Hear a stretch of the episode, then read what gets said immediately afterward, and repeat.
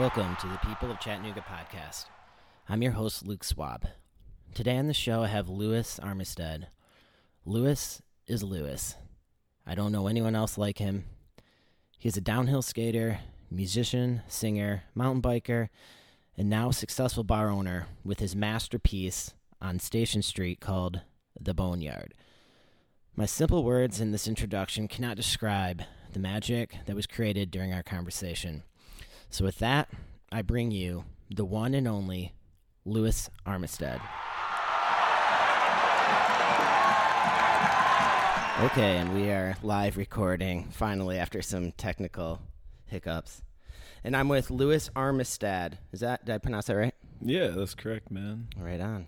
Yeah. Thanks for joining me today. Oh yeah. You- I'm here for technical hiccups and all. I do hate hiccups though. Like the actual, like the the bowel move. It's not bowel move, but the uh, Yeah, it's like uh, the respiratory malfunction. Is that what whatever it is. Yeah. If I'm like driving home and I'm like two blocks away from my house and I have hiccups, Yeah, I'll still stop at a gas station and like get water. yeah. That's how much you dislike I- them. Do not like hiccups. What is the longest you've had hiccups for? I keep it really short. Probably like if I'm stuck somewhere and can't move for like an hour or something. Hiccups for an hour. I mean, I, I'm just saying that top of my head. Maybe it's like, maybe it's like when you're like in a really bad situation and it's like that lasted two hours, but really it was like 30 seconds. you Yeah. know? It feels- it feels maybe it's like a trauma incident where you're like, you know, like underwater on the river or something, and you're like, I was under for like 10 minutes, dude. And it was like 45 seconds. So Right. Maybe, maybe my hiccups only lasted like five minutes, but What What about um, metaphorical hiccups? How do you feel about those? or are you just blanket statement for hiccups? yeah, I think uh I think the metaphorical hiccup doesn't bother me as much, yeah. That's Okay. fine. All right. well, uh, we had some metaphorical hiccups to start this show, but uh, we're working through it, and we got the water, so we should be good. yeah. Well, um, should be all right. you are a man, a very interesting man of many talents, and uh, let's start with um, you racing down the mountain on stand-up skateboard, a longboard. Yeah. How did how did that happen, and what got you interested into, and what's that even called? Is it downhill longboarding? Yeah, like downhill skating. Yeah, You know. paint us a picture. When was the year? What was the culture like, and what got you interested into that? Uh that particular time, uh you're referring to like the like video that went like locally viral. Yeah. Um, yeah, I mean, I think I've probably started pushing around on a longboard in like 2009 or something. Um, I got injured mountain biking, and I had a friend that was just like cruising around on a longboard. I'm like, oh, that's a good way to like just like have some fun, just like not get hurt and whatever. and so over the next like few years i just like got like more and more into it and uh i don't know when that video dropped but it's probably like 2013 or i don't know but yeah so yeah i just like progressively was trying to go fast you know i just like going fast Were you wearing And- when you say it looks like a good uh, thing to do while you're healing from the mountain bike and not get hurt? Um, were you wearing helmets or pads or? Um, leathers I mean, initially I was doing like the classic longboard thing where you just like look like an idiot and you're just like pushing around and like carving up like parking lots. You know? Yeah, parking garages maybe. Yeah, like parking garages. Yeah, Yeah. ride the elevator up, ride the parking garage down. yeah, Um, and then at some point, I guess I just started like, yeah. Once my like knee healed, I think I think it was the knee. Once my knee healed, then I was like, you know, like this is sick. Like I want to go fast. Yeah. Then I was like full in, and uh, yeah, I mean, you know, like the progression of like downhill skating is basically like looking like an idiot, like pushing around town all on board, and then you get like more excited, and you're like, "Oh, I'm gonna bomb this hill, dude." Yeah. and then you like pick some hill, and then you like you and your buddy are like, "Yo, let's like just like go down this, man." So what was and then you go like as fast as you can down. You're like, "Oh, that was so sick! Like, what's next?" what what what was the um the progression from like parking garages and looking kind of funny to kind of the first real hill? Um, And do you remember what hill it was?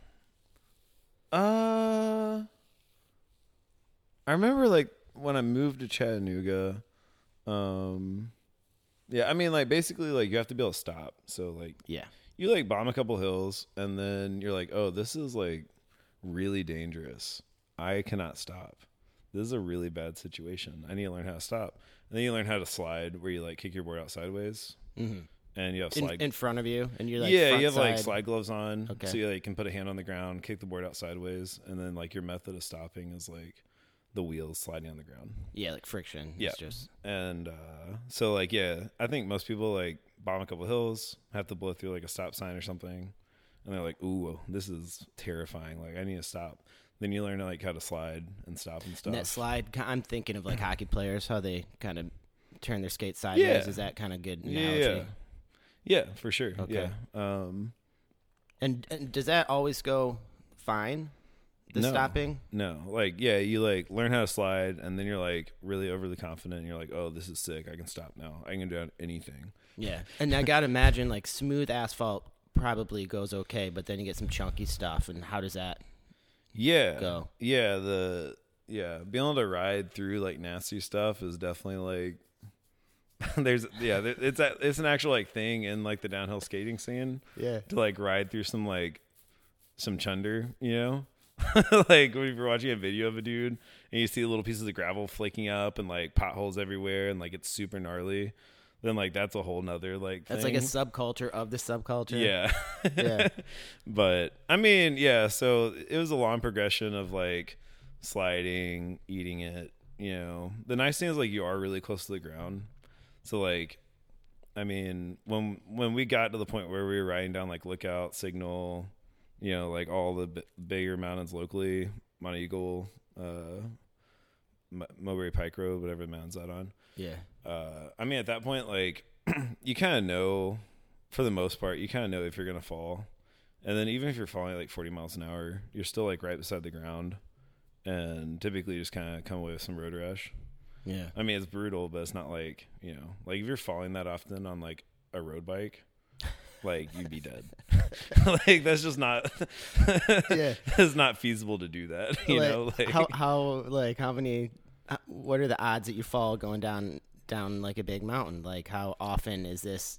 Like one time or like every five sessions you fall? Um, it kind of depends on like it. It all depends on like what road you're going down. Um, like you know, there's some like mountain roads locally, like Burkhalter Gap on the backside of Lookout. Oh yeah. That's just like a straight bomb. You know, like there's like the top section has some corners, but then it's just like a straight bomb.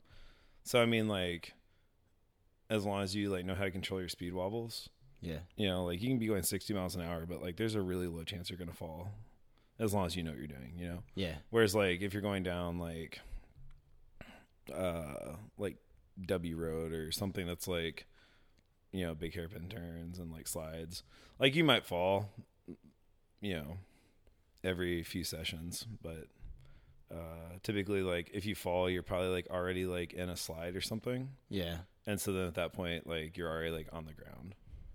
So if you eat it, like you're basically like your body's already on the ground. So it's mostly just like, like some road rash. What about like guardrails? Yeah, I definitely slid under, under a couple guardrails. Ooh, under them. Yeah, so that's that's definitely a big danger factor. I mean, cars being in your lane, driving the wrong way. Like Chilhowee Mountain is like the worst for that out in the Coe. Yeah. because it's like there's no like lines and you know cars are just will just like whip around in the other lane Yeah. like there's a video of my buddy Dre on um we had like a like professional film crew out one time. And we were filming out of like back of a car in front of him. So like the car's in front of him filming out the back of it. And like he's probably going like 35, 40 miles an hour down Chilhowee, and some big truck took up the lane, like the whole lane, and so the like camera car had to stop in front of Duran very quickly, and he just like basically had to like try to throw a slide down, and then it's like shot off the side of the road at like 30 miles an hour into the woods. Wow. So I mean, like it's it is very dangerous, but it's not like it's not more dangerous than other action sports. I don't think. So Was he okay in that situation? yeah, yeah, yeah. The video is excellent. it's on YouTube. I need to watch that one. yeah, it's it's hilarious. But uh, yeah, I mean, I think a lot of people watch that video of me going down lookout, and they're like, "Oh, this is a crazy dude that just like hopped on a skateboard, like rode down the mountain." And like that's kind of true, but at the same time, it was like years of Yeah, you like, worked riding. up to it. Yeah, like we were doing that run down. I worked at Rock City for a while, um, like picking up trash. Um, and so I had free like incline tickets. so like every day, like me and my buddies would just like ride up the incline and then like ride down and just like shuttle it like that. What was your What was your route from from the incline down, or did you do like Ochs all the way by um, Rock City? No, typically just like pop out the incline. Yeah. And then the road going down to Scenic Highway from the incline is actually pretty sick too. Yeah. There are like a couple like really sweet corners over there as well. So yeah, the whole way down's a blast. But um, yeah, So how did this uh, How did this viral video happen? I don't know. I literally took like a really mediocre like digital like just like if if you remember the age of like the digital camera, Yeah. like the really bad point and shoots. Yeah. I basically took a really bad point and shoot and just like taped it onto the top, front of my, like my buddy's hood. Yeah. and then just like rode down just to show one of my friends like that doesn't live here what down what we were doing because he's like I don't what's what's downhill skating like I don't get this I'm like oh I'll show you man and so I just like tape it like point and shoot in the front of my buddy's car and we just like ride down and I don't like edit it at all you know like we put zero effort into this Yeah. and then like a few months later, someone I worked with was like, "Dude, that video going down, look out sick." And I was like, "What are you talking about, man?" Because I like kind of forgot I did that. And then like I was like, "Huh, that's weird." And I checked and like, yeah, it started getting like, you know, like ten thousand views. I'm like, that's that's strange, you know. and then yeah, I don't know. It was just it was weird. And like all the local homies in the southeast, because it's a pretty tight knit group of people that like went to downhill races and stuff they were all like making fun of me because like it's like if you know what's up it's not it's not cool like Yeah. i'm like air braking i foot brake at one point because i just put fresh wheels on that morning Yeah. and so i didn't really want to like break because you have to like break wheels in when you slide because it has like a like a coating basically makes from the yeah. factory so you have to like break them in and so I like popped the wheels on and started riding down the mountain, and I was like, "Oh man, like I didn't break these wheels in yet. Like I don't really want to like, I don't want to slide these like on scenic highway for the first time." Yeah. and so like the video, like the video, if you like downhill skate, is like pretty lame. it's like not cool. so I was also just like embarrassed. I was like, "Oh, why is this happening to me? like everyone's gonna make fun of me, man." Yeah. so that was another aspect of it. But- Yeah. But the majority of people won't know. Only like that small community. Yeah, it was just funny. I like, don't know. That is. It was just funny. My buddies texted me like, "Hey man, nice video." Dot dot dot dot. You know? Yeah, it's like it's like if you get a viral video of yourself, you want you know it to be your best material that you have. You don't not want, like your worst material. yeah, absolutely I mean, like you know, as as far as viral goes, like it was like viral in like Chattanooga, you Local know, viral. Like, like people at bars would be like, "Oh, yeah you're the guy that did the thing." it's like, yeah, yeah, yeah, yeah. yeah. But it wasn't like viral. You know, it's like, Did you get any free drinks out of Yeah. it? Oh, sweet. yeah, I got I got some free stuff, man. This is a pretty sweet like two month run of you know. That's awesome. oh, is is the this community um growing or stabilized or shrinking? Like the downhill, oh, it's dead. it's dead. Oh yeah. Oh, it's so dead. Why did it die? Um, like if you look at action sports, typically like there's like an excitement period, Yeah, and a lot of people are getting into it, and it's like super sick. And uh, you know, like any like newer action sport or something like interesting that's happening, and then like everyone gets better and better and better, and then eventually people get too good. and it's either like do this thing or you're gonna die. You know, like motocross stuff. I was just gonna say motocross. Yeah, like motocross Like, stuff. Like yeah. it started out with people like doing like cool stuff, Yeah. and then at some point it's like insane maniacs doing like quadruple backflips, Yep. like eighty feet in the air, and then like a kid doesn't want to get into it because it's just like that's crazy. Yeah, it's too unobtainable. Yeah, so I mean it was the same thing with like longboarding. Like it started out with like nerds doing like dancing on these like really long decks, and then like Yeah.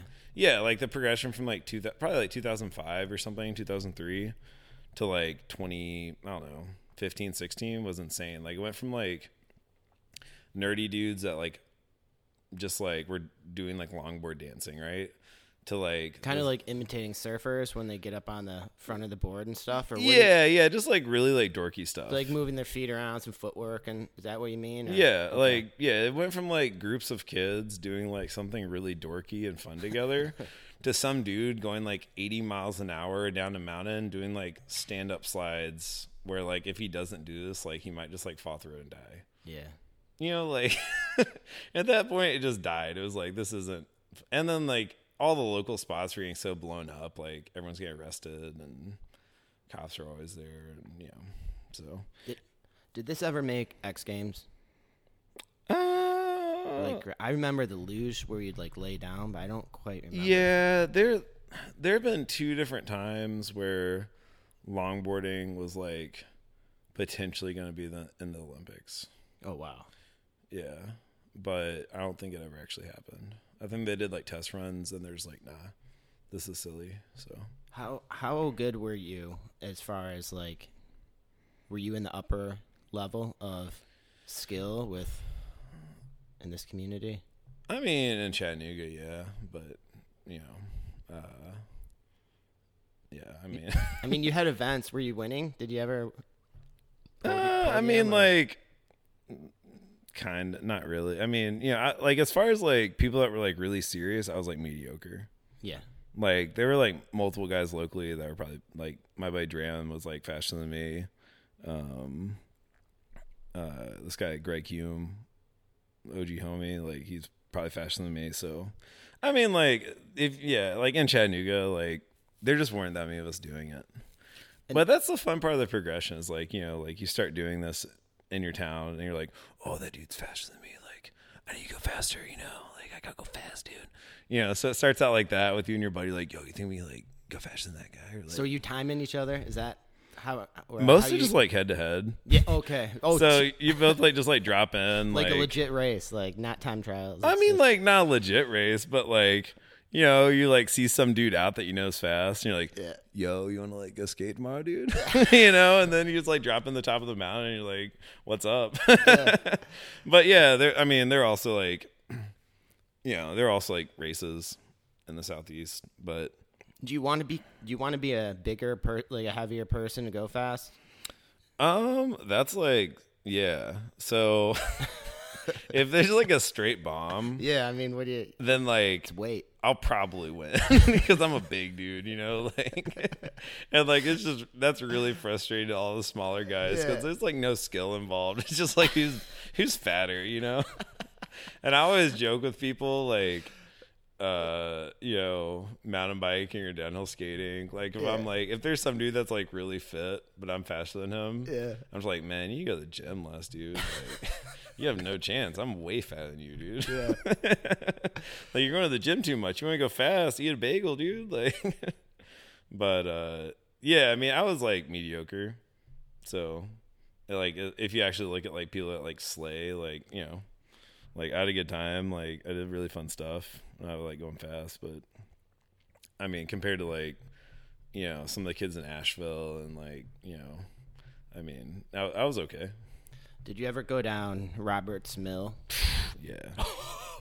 Well, I want to say I, I want to say I went down Roberts Yeah. Mill, but I tried to go down Roberts Mill. Did you ever make it to the bottom without crashing? No. no, absolutely not. The first time I tried to go down Roberts Mill, it was like I don't know, it was like midnight or one in the morning or something. On a full moon or what? How, Pro- how do you see? The moon was out. Yeah. Okay. Well, yeah, yeah. So night runs are actually really nice. Okay. Um, at least like the first time I'll back the first time I went down lookout was Yeah. like three in the morning. I had no business doing it. Like I wasn't good enough to do it to get on scenic. Well, at some point you got to do it. But yeah, we're like, yo, let's go. And that that was crazy. We just like taped flashlights on the front of the decks and like had like headlamps on. and we'd go like we we'd like get going like 30 fo- like 30 miles an hour or whatever and be like, "Ooh, this is too much." And like throw down a shutdown slide to like stop Yeah. and then like start again. These like are probably bad headlamps too. just being This is- idiots, you know, like we were just being idiots. Uh and then I think we pushed all the way to the Tiftonia Walmart because we thought that'd be funny to like meet someone at the Walmart. Yeah. So Is that the one Lookout Valley? Yeah. Yeah. yeah, Okay. yeah, yeah. But anyways, yeah, that was dumb. But yeah, night runs are nice though. You just get a car like right behind you. And then you can like really see all the gravel and mm. like little like stuff on the road Yeah. cuz like the headlights like really pop. Yeah. And then you can also see like cars coming up from like a far ways away. You can see like the headlights in the woods or whatever, hitting the trees. And you like know there's a car coming. So And probably less traffic to begin with. and less traffic. Yeah, yeah. Like going down Lookout, the real problem was like tourists going really slow. Oh yeah. Like you come around a corner going like 45, and there's like some like guy going like 20 miles an hour in a car, and like that's actually the hardest thing to like account for because you're just not like not ready for it. Yeah. That's just weird, you know.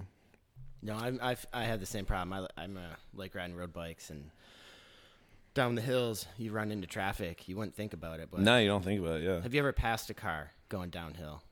Yeah, yeah. I passed a car in scenic before. Yeah. How'd that feel? Oh, that was that rules. Yeah, no, it does. nothing That's rules like passing a car, like going down a mountain, like whether you're on a bicycle or like. I know. I mean, it rules just passing a car on the street on your bike. Like if you're going down Yeah. a mountain, like that's rad. Did Yeah. you make eye contact? Probably not. I was probably like you're, really scared or something. Yeah. but yeah, no, Roberts Mill. Yeah. So that night, uh, my buddy Greg and I, who's like my main skate homie, uh, Greg Hume, we like, it was like, I don't know, midnight or one in the morning or something. And like, we just got a wild hair. We're like, yo, we, we haven't, we hadn't gotten on Taft Highway yet. Yeah. We're like, yo, let's like, let's go down Taft Highway, man. Like, you know, like how sick would that be? Like, What, have what way on Taft? Into Dunlap or back into Chattanooga? back into Chattanooga. Yeah. Okay. Okay. Yeah. Yeah. Cause like I mean, those curves are so sick. Yeah. You know? And yeah. So we were like, let's do that. And you know, we didn't really know where we were going. And we didn't for whatever reason we just like like we we never like went to Signal Mountain, right? But like we knew like Taft High would be sick. So we didn't really like put in a GPS or anything. We just like started driving that way. And next thing we know, like we're like zoned out or whatever. And we're just like on the back of Signal Mountain. And I'm like, dude, where are we? and Gary's like, I don't know, man. Like, I don't know, you know, whatever. and so we just like Google, like, where's Taft Highway?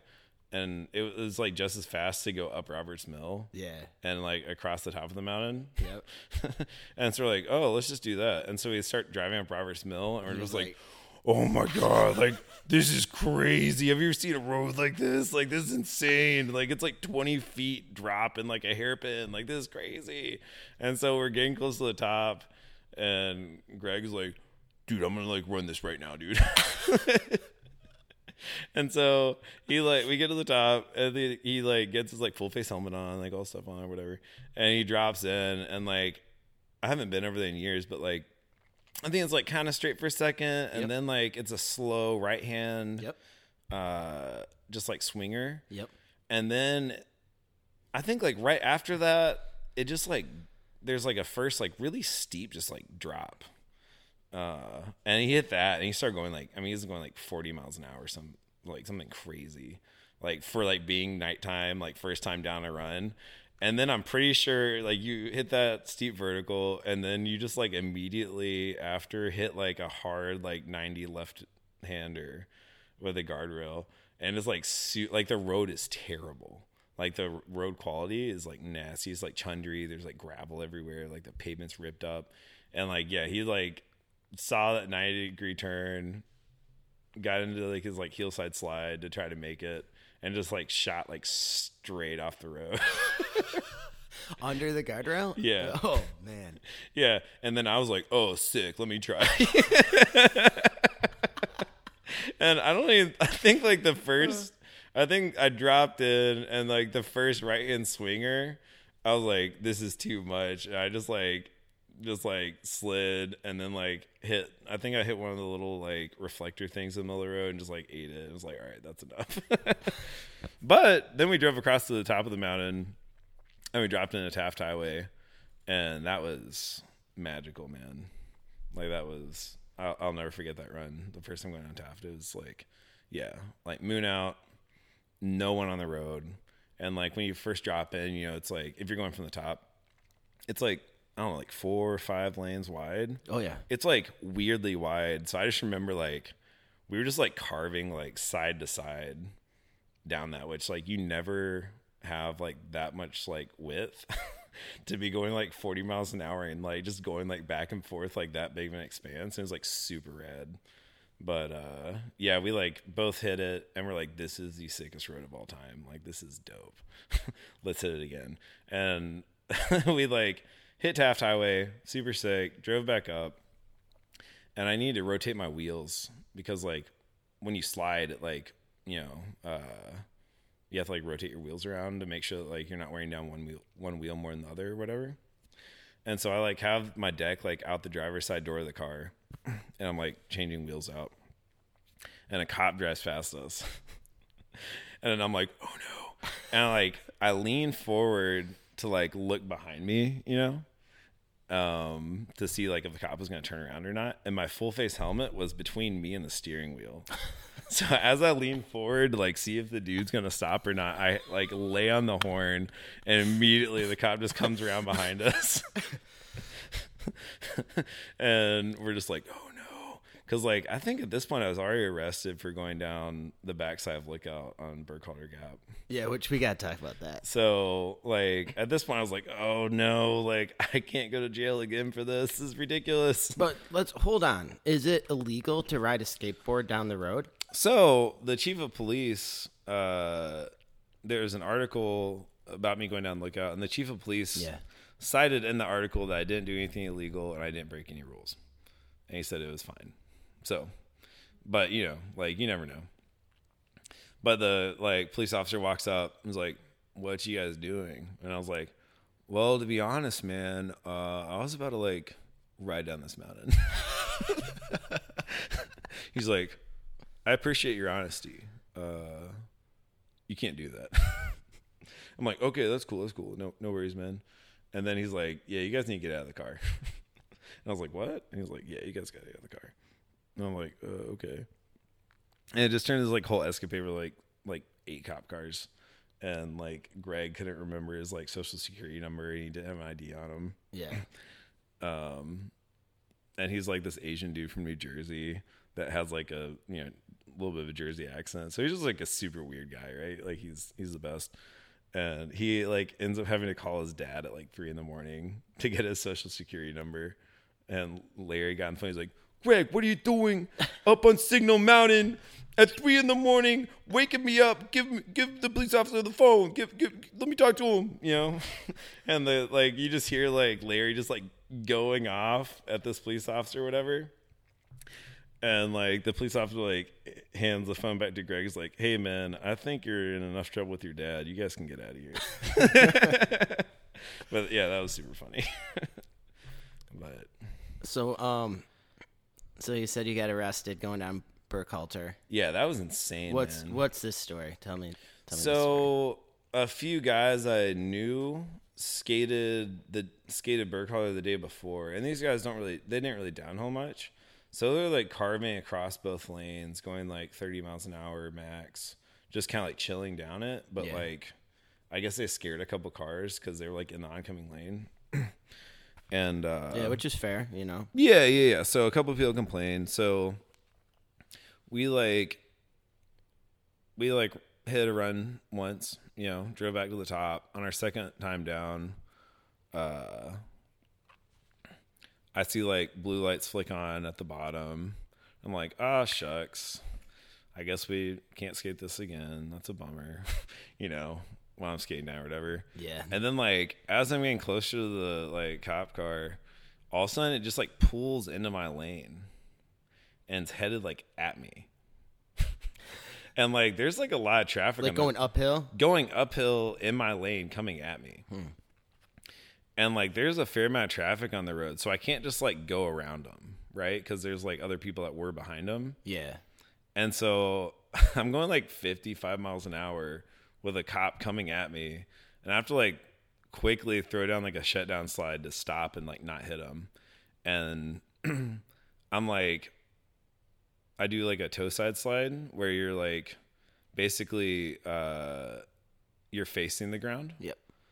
And so I'm like looking over my back, kind of like basically laying like on my hands, looking over my back down the road, just like watching like myself like sliding at like 50 miles an hour toward this cop car. Is the cop car still in your He, shutdown as slide? soon as I do that, the cop car stops. he stops. He stops, and I'm just like sliding at him, Yeah. and I get like a foot away from like I end up like getting like a foot away from him, and I'm like shaking, like adrenaline, like Yeah, ah, like just freaking out because I like thought I was gonna die. Because he's got that big bumper on his car. yeah, yeah. I was like, yeah, I thought I was about to get like really messed up. and so like I pop up and like I don't really remember what he said. He's basically like, uh, you can't do this. And it's like, put your hands on the put, your hands on the hood. I'm like, okay. He like passed me down. He's like, put your hands behind your back. I put my hands behind the back, and next thing I know, he just like cussed me.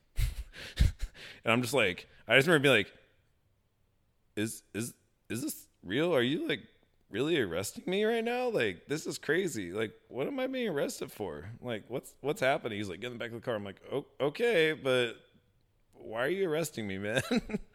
but yeah, he charged me with like reckless conduct, which is we, what we named our our skate team name.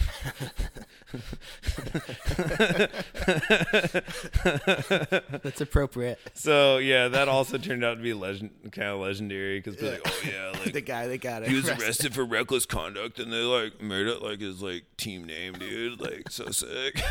That is pretty sick. I need to get you a team shirt. I still got oh, some. oh yeah, I'd wear that. Yeah. What is reckless conduct in the league in the eyes of the law? What is Uh, that it's mean? endangering. I think it's endangering yourself or other people. Yeah. Um, so it wasn't even I think reckless endangerment is. I don't get the difference. I don't know the difference between the two. Okay. One's reckless endangerment. One's reckless conduct or something. But but it's not even like a traffic violation. It's just yeah, I don't think it's necessarily has to do with traffic. yeah. But yeah, like eventually, like the judge brought me into his chambers before my court date, and it was basically just like, if you don't sue us, like we'll just expunge it. Oh, okay. And I was like, okay, sick. But you might have had a reasonable lawsuit with the the cop. In Yeah, I'm lane. I'm sure I could have sued him. That's too much work. I just yeah, I just don't. You're trying to have a good time. I'm I'm just trying to get time, man. Like suing people, Yeah. that's not a good time. You know, No. like yeah, I'm I'm sick of people suing people. Like that's yeah. You. What's the speed limit on Burkholder? Do you think you, you were a little, think little high? I think it's 55. Probably 55. pretty sure. Um, I think the fastest I went was uh, it was with Greg, tiny, tiny, late, you know, Yeah. Asian Greg, Yeah. and uh, yeah, we were. I was drafting behind him. And I was like literally like pushing him with my hand, and I think we, I don't, I don't think we, I don't think we broke sixty five. I think we like were like because we wanted to break sixty five. I think we got going like sixty four, like point something, and we're just like, we can't go faster because like and and that's that's the only way he could go 64 with, with you Yeah. behind him. Well, me like yeah, like it's way fast. Like I mean, it's you know how it is if you're like drafting behind someone, like it is significantly faster. Oh yeah, way faster. you know. So, but yeah, every time you hit like a like, uh, like uh, crack in the pavement or like there are transitions between like new and old asphalt and stuff. Yeah. he would like like I mean I'm like right behind him. I watch his board just like like the speedball is hit like and every time I'm just like oh you know. But uh yeah, I think that's the fastest we went. How how did you measure that with like your your phone? Did you have like an app, speed app or something? Yeah, uh, just like a GPS. I think he. Lit- I think at that point, you actually had a GPS. I think in he your literally pocket. had. I think he literally had a Garmin Yeah. that we like put in his pocket. Um, Yeah. and then yeah. Because this is before Strava. It would be interesting if um Oh yeah. if, Well, I mean, if all the longboarders had Strava. there's a pretty now. active scene in Asheville still. There still is. It's not bad. yeah, bad. check out the Asheville Pastry Boys, okay. APB. Do they ever come to Chattanooga for I don't think so. I mean, the hills out there are sick. So better than what we have? yeah. Oh. I mean, these are my home. These are my home. You know, Yeah. mountain runs. So, like, I feel very cozy on them. But yeah, some of those dudes are like freaked out by what we do here, what we did do here, because it's like bigger, like highway roads. That like they're like you ride double yellows. Yeah. you know, because like that's like I mean I think I don't think it's more crazy, but they they thought it was like you know if it, if you ride like bigger roads, it's more scary. But Did you ever go down Highway 111? Is that the backside lookout with like the massive hairpin, like the big hairpin swingers down to? It goes right into Dunlap. It like crosses Flat Top Mountain, goes right into Dunlap.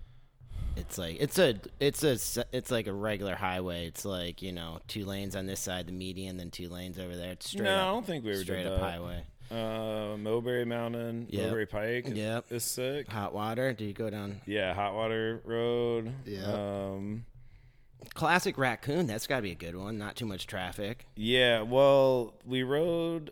So at this point, the road quality was like horrendous. Was it? Going past like the Livewire one Yeah. parking lot side. Yeah. So I never rode that Mm. just because it was like that bad. They repaved in the last like four years or something. Oh, it's so nice. and every now. time I'm driving down, I'm just like, oh my god, that'd be so sick. Well, are you, are you still longboarding? I'm no, You retired? no, I'm not longboarding. Well, when was the last time you went down? the last time I like really was skating was at Chilhowee Mountain. We had like a like film crew out there, and it was like the pinnacle of me skating. Yeah. like I was taking some like really fast, like 40 mile per hour, like stand up slides, which at that point, like that was fast.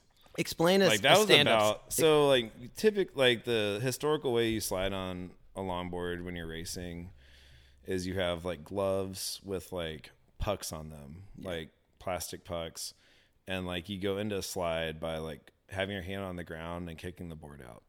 Yeah, you have a little more points of contact. Yeah, so you have it's a more points of contact. It's much safer. Yeah. um, much more controlled. And then stand up slides is like a speed check on like a regular skate deck. It's just like no hands on the ground. and it looks sick. yeah, it looks sick, and yeah, it feels amazing. And yeah, that day at Chilhowee, uh, at I like never really got in stand ups at like forty because like that's fast. Like you know, if you come off the deck at forty, like you're gonna get messed up. Especially when you're standing up and you're not already low to the ground. Yeah, Like, because then if you high side Oh. and like come over the top, then you're Yeah. kind of getting like launched a little bit into the air, you know? yeah. And like, yeah, I was just like on top of the world, you know? Like I was, I was just stoked. um, and right, I got most of the filming done. Yeah, this th- that day's on YouTube actually as well. Okay. Um, I got most of the filming done, and then we were setting up for like tripod shots, and I was just like practicing heel side slides into this one corner, and I was probably going like 35 or something, and like right as I was breaking to the slide, I happened to hit a tar snake where they like spray the road with tar and cracks, and it just like That's got to be grippy. yeah, like right as I was like my pre-carve into the slide, you can you kind of like carve into it and then like release the wheels. Um, and right as I was re- starting to release the wheels, I hit that tar snake and just ripped the board out and I just like bam, and it just like destroyed my uh, right shoulder. I think my, yeah, my right shoulder.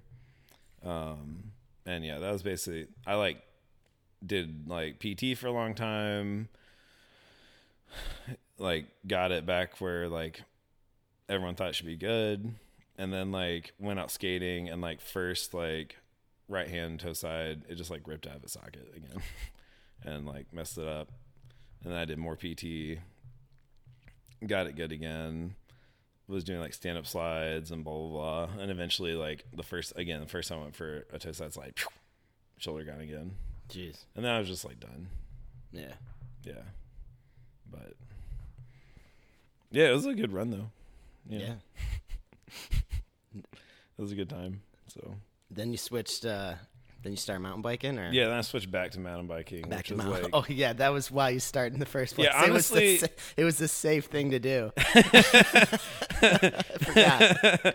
yeah. Uh yeah, like I always felt more comfortable and like more natural on mountain bike anyways. So like if I didn't skate for a month and I tried skating again, like when I was like skating every day, like I'd feel like weird on the deck. Whereas like mountain biking, like I kind of grew up doing it, so I just like always felt natural on the mountain bike. So Yeah, and less uh, police interactions on the mountain bike. I mean, yeah, running from the cops is fun. Like, there is a period of time for sure where, like, every time we go down scenic highway, like, we'd have to like run to the woods and like hang out for like twenty minutes. So were the cops like onto your little your like? I don't group? know why they cared, man. Like- Like, it's just like, Well, it's probably fun for them too. It's like okay. yeah. I mean, what else do they have to do? I mean, you're probably right. It's probably fun for everyone. Yeah. Like, maybe not. Maybe I'm being dumb, but well, were the cops ever mad when they caught you, or they?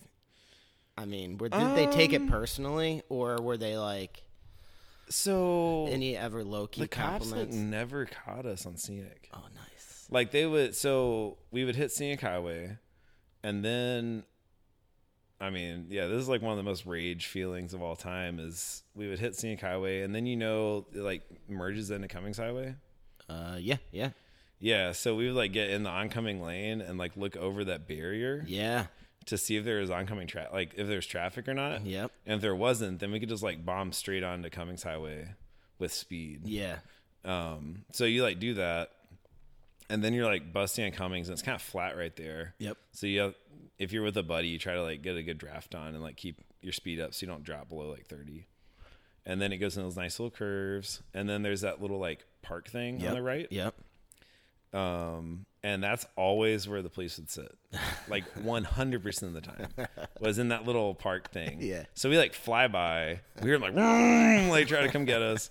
And then like immediately, as soon as we went by it, we'd like throw it down a slide, run into the woods real quick to the point where like we knew where this little like drainage ditch thing was. Yeah.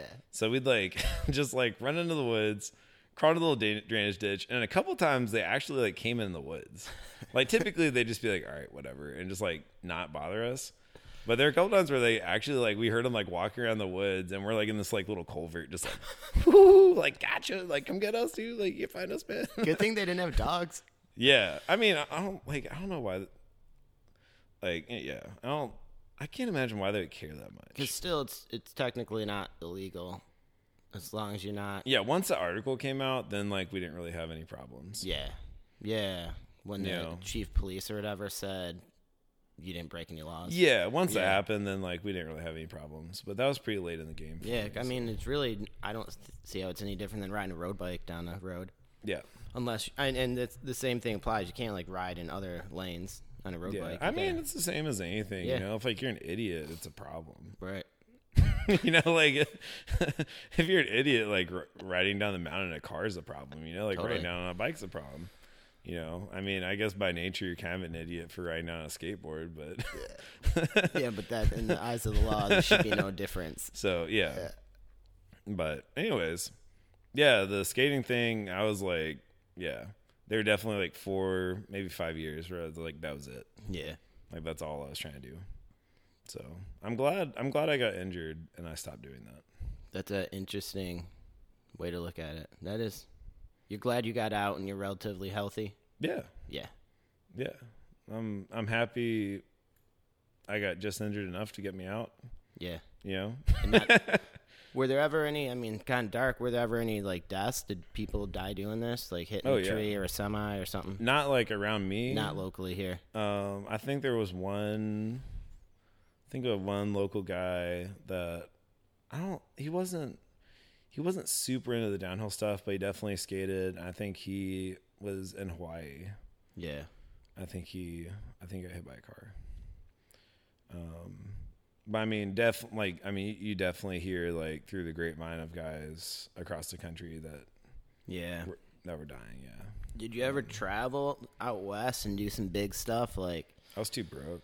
yeah, I mean, I I like th- yeah. There was a while where like my entire lifestyle was only dictated by trying to go fast. yeah, So I was working like I was paying like seventy five dollars a month in rent, and we had a skate house where like five or six dudes were at, and like, I was working like four hours a day at a burger joint like five days a week, and just eating ramen like all the time, and just like taking food home from the burger joint. oh yeah, which I don't feel bad about.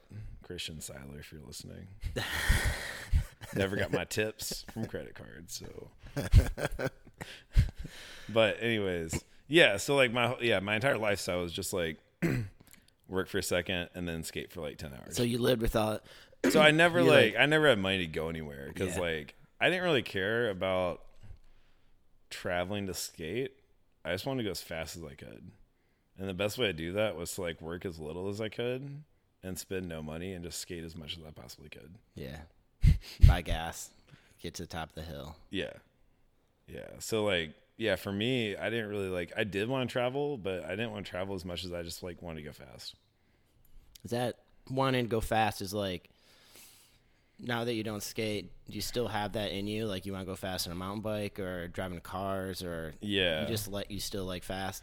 Yeah, I broke my ankle a year ago on the mountain bike, and uh, yeah, so I'm starting to get to the point where I think I'll be able to get back on the bike soon.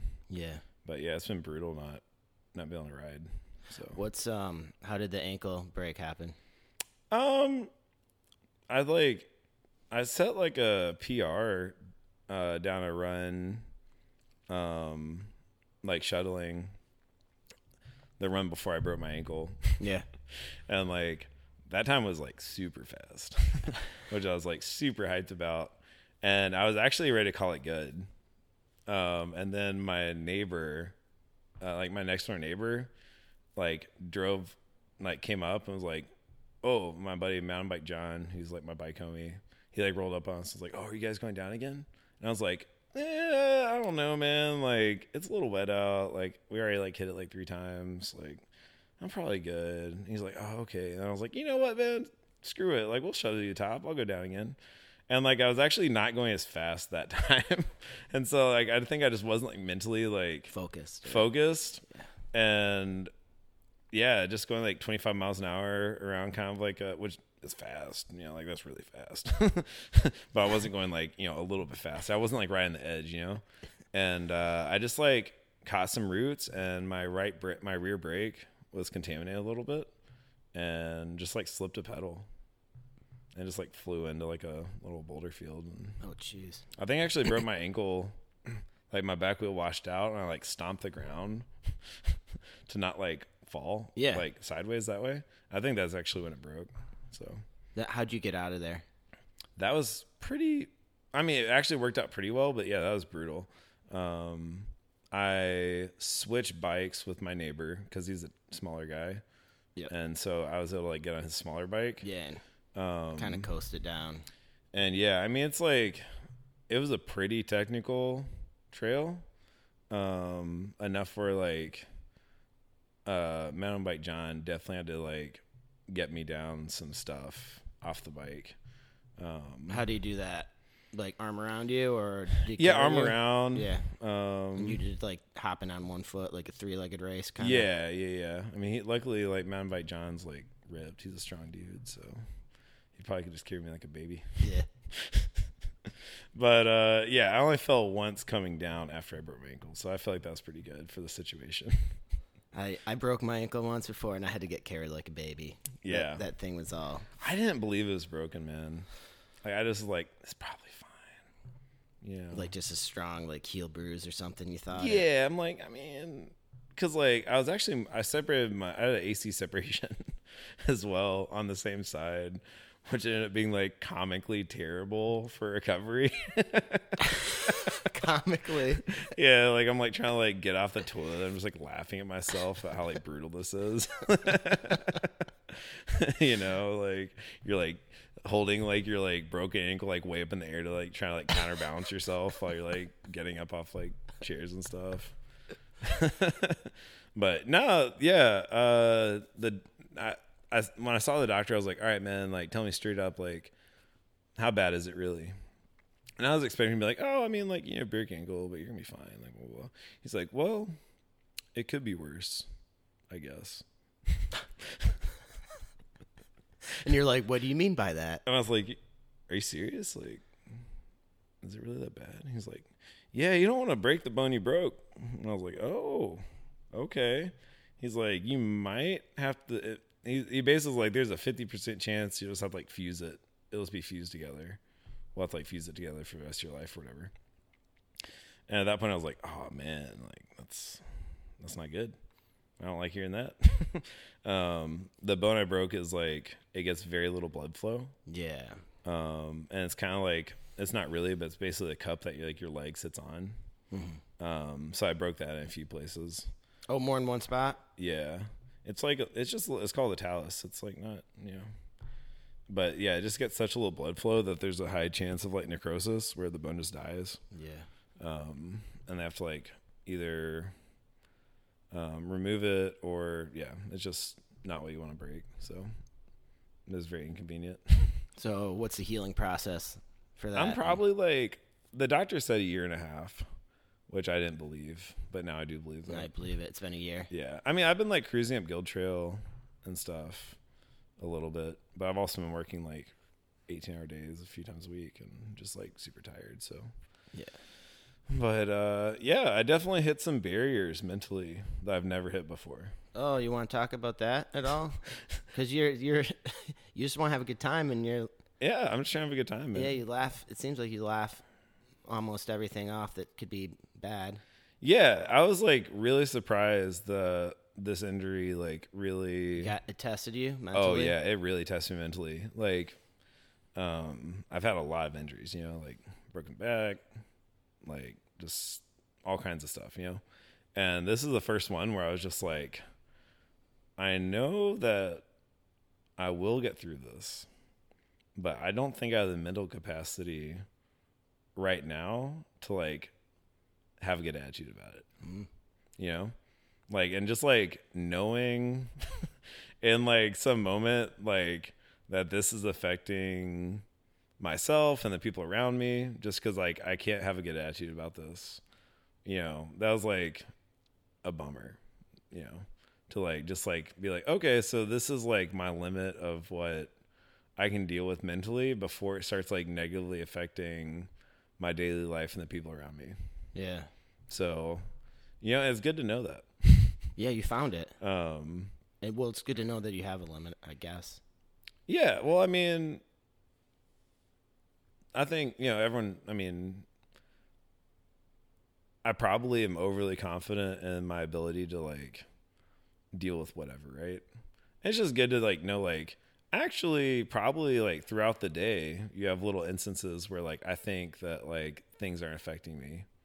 But, you know, now that like I know for sure what that feels like, it probably also lets me like handle smaller instances um in daily life better and be more cognizant of like you know man like maybe you should like chill out and like you know actually like think about how this is affecting you or affecting someone else um instead of just being like oh whatever dude like well you know? So um yeah it definitely hit some mental barriers that i hadn't experienced before. So that i think that's a good thing. Did um, how'd you get through the bad days? Um, I mean, I kept. I had like.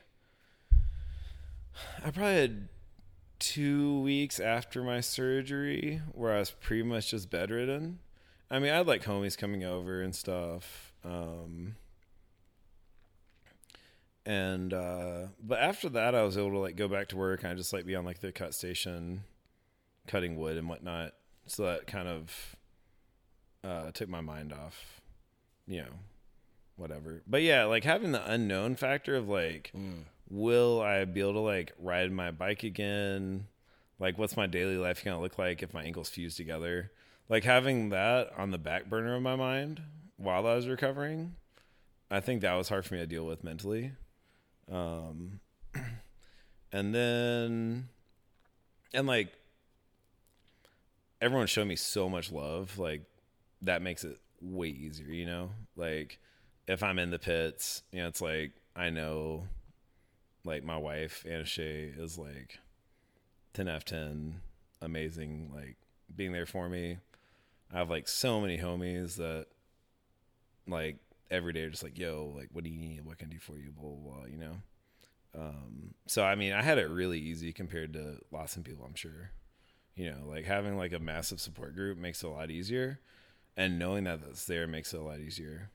But at the same time, knowing that I'm not dealing with this like I'd like to is frustrating. So I think like just like recognizing that like mentally I'm not performing like I'd like to. You know, like I'm not being as productive as I want to be. I'm probably not uh, looking out for people around me like I would otherwise.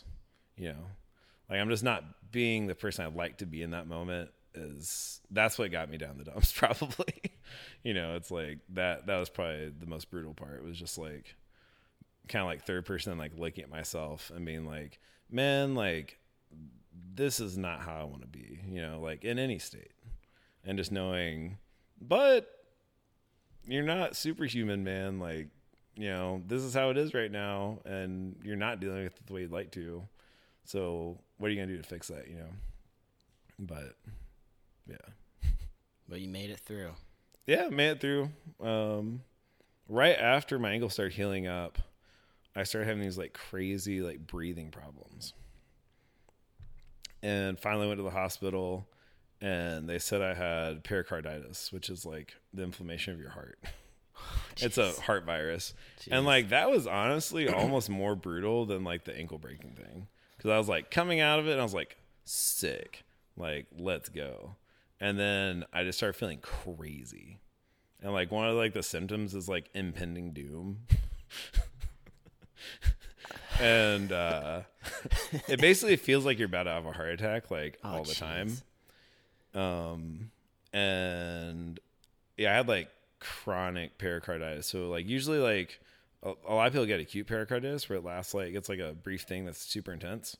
And mine was like a long lasting thing for like six months where I just felt like kind of crazy. And I thought I was having panic attacks. So I just didn't go. I like I was assuming like, man, like I broke my ankle. Yeah. Like I have like a lot of stuff in my life going right now with like business and whatnot. Like I think I'm just not dealing with this, and like I must have like some panic attack things going on. Um. And then finally one day I was like, you know, I don't care if it's like anxiety, panic attack, or like real physical thing. I'm going to the hospital because this is like not cool. Yeah. and I finally did that, and then they gave me some meds, and that started helping but yeah, like c- coming back from the ankle and then having this like really weird thing like that, that almost affected me more. I think I was like more snippy with people, and I had a harder time with my attitude with that than the ankle. So, but now I'm feeling a lot better, so I'm chilling. That's good. You're chilling now. I don't think anyone wants to hear about this on a podcast. I don't care. I'm interested in it. You're you're like you are super interesting. Dude. I don't know if I anyone mean, wants to hear. Like, I don't care. I don't care. Um, it's fun for me. Um, so while while all this was happening, you were starting the boneyard, right? Yeah. Let's um. Do you want to talk about that and how that all happened? Yeah, that'd be great. It, it's um. I've never started a bar like that before. I think that'd be hard to do. And you had this broken ankle, and then you had this heart virus, and so like, and you still and you opened like last week. So like yeah, there's definitely like a sense of like these plagues on my life, and I'm just like any like any little thing like after breaking the ankle and the heart virus and like. my wife and I are just like super broke, you know. So oh, like, and, and we can barely pay bills and stuff, and like I just like felt like some sense of like Old Testament like yeah tribulation stuff. Like someone like tells me like some like small thing that's bad. I'm just like, I don't know. that could that could really go south. like, or like I feel like a little pain in my back after like working or something like, oh, boy, oh, probably have cancer or something. You know, like, like after that period of time, then I was in this mode where like everything was like the end of the world for like a month. You know, what, did you start thinking like, what did I do to deserve all this, these problems? Yeah, probably. Yeah. yeah. I mean, Or it's just like I'm gonna be the most lucky guy once all this passes. um, I mean, it's kind of like in like in some ways like I mean, I'm asking to get hurt, so I do deserve like, you know, like like I'm like actively like putting myself in situations where I'm like going to get hurt at some. And like you have to pay your trail tax, man. Like you have to appease the gods of the mountain. So like it's gonna happen. And the whole time, like also knowing that this is like completely my own doing, you know, is like that's like part of it, you know?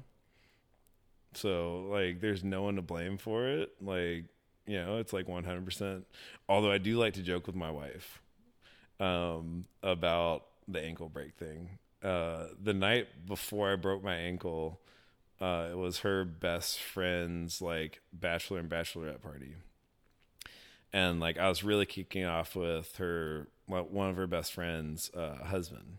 Like we were getting to know each other, you know, on like a deeper Yeah. level and like hanging out. I think we were like pickle barrel or something, and we were just like you know like starting this friendship that's gonna happen for a long time, right? Because like this is the dude that is like the husband of my wife's like really good friend, right? Yeah. It's like this is gonna be like a lifelong relationship. And so that's what I'm thinking at the time, and I was like, all right, man, like I do have to work kind of early in the morning, but like we're just gonna hang out all night long. Yeah. Like I'm gonna get Tommy drinks. We're gonna have a good time. Like I'm gonna feel rough in the morning, but like this is what's happening. And then at like 9:30 or 10 or something, and she's like, "I'm ready to go home. Can we go home?" And I was like, and I was like getting, I was like, "Oh, okay." Um, yeah, yeah. I like got out of that like we're gonna like drink all night mode. Yeah. and I was like, yeah, yeah, yeah, yeah, yeah, cool. All right, let's go home. And then I like got home, woke up feeling refreshed. And I was like, you know what? Go for a mountain bike ride. and you So I do like to joke with ASJ that if she Yeah. just didn't, if she didn't want to go home that night, there's no way I would have gone mountain biking. yeah. Well, you can't you can't predict the future. It, w- it's just like um, no, I just think it's funny, you know. Yeah, no, it's funny. like, man, if you let me, if like I drink like four more beers, Yeah. no way I would have broke my ankle, man. Yeah. So really, it's all my wife's fault. It's not my fault. Well, it's good you can joke about that kind of stuff. That's awesome. Yeah. Um, so starting the boneyard, how did how did that? Where did that idea come from? And um, how did it work out? And this was all during COVID too, which makes it probably even harder. Can I take a tinkle break first? Yeah, let's let's pause Little and tinkle time. Little tinkle. Okay. All right, we're back from the the little tinkle break. Tinkle time. Uh, what were we? Let's get back in this state, this flow state. Oh yeah, the boneyard. Yeah, I'll ramble about the boneyard. Yeah, let's ramble about that. How how what? Well, backstory: you had the electric electric bike shop on Main that you turned into a bar, like a little concert thing once in a while. So definitely want to show love to the Caldwell family that own that bike shop. um, yeah, Chanley, um, one of the brothers that ran the shop, had been trying to get me to work at the electric bike store for a long time, and I was just kind of like, man. I don't think so, dude. Like, like I don't know about e-bikes, man. Like this is kind of dumb. Like I don't, I want to go over there. I didn't see it going this direction. and uh yeah i i'm trying to remember what the order was i like i was doing some like freelance like construction like build out stuff um for Moccasin Bend brewery and some other stuff and then i think i just reached a point where i was like i need to buy a house man like i never want to pay rent again this is dumb i want to buy a house I was like, how how am I gonna buy a house? Like, I'm broke. I have like seven cents in my savings account, like two hundred bucks in my bank account. like, I need a job that makes money, and uh, I got a job selling Infinitis as a car salesman.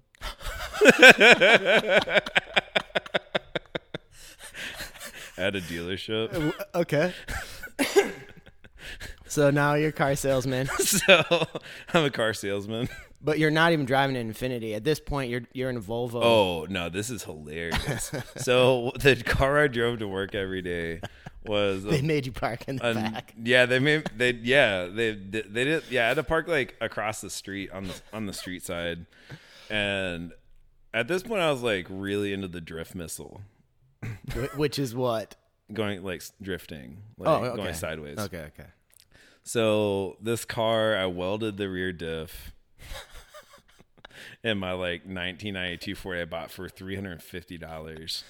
It was in a front end collision, and like the front end was messed up. And I like ripped off, like part of the metal off, and constructed like this like wood like fender and like partial side for it out of wood. Yeah.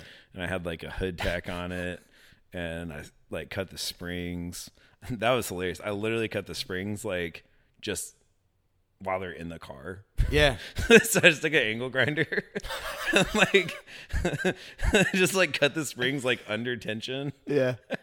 not not even like on blocks. You did did you did you jack up the car? I think I up- jacked, yeah, I jacked, Yeah, so I jacked it not- up, but it yeah. still has a lot of tension. So Oh, does, you get yeah. close to the end of the cut, and it's like, boom, yeah.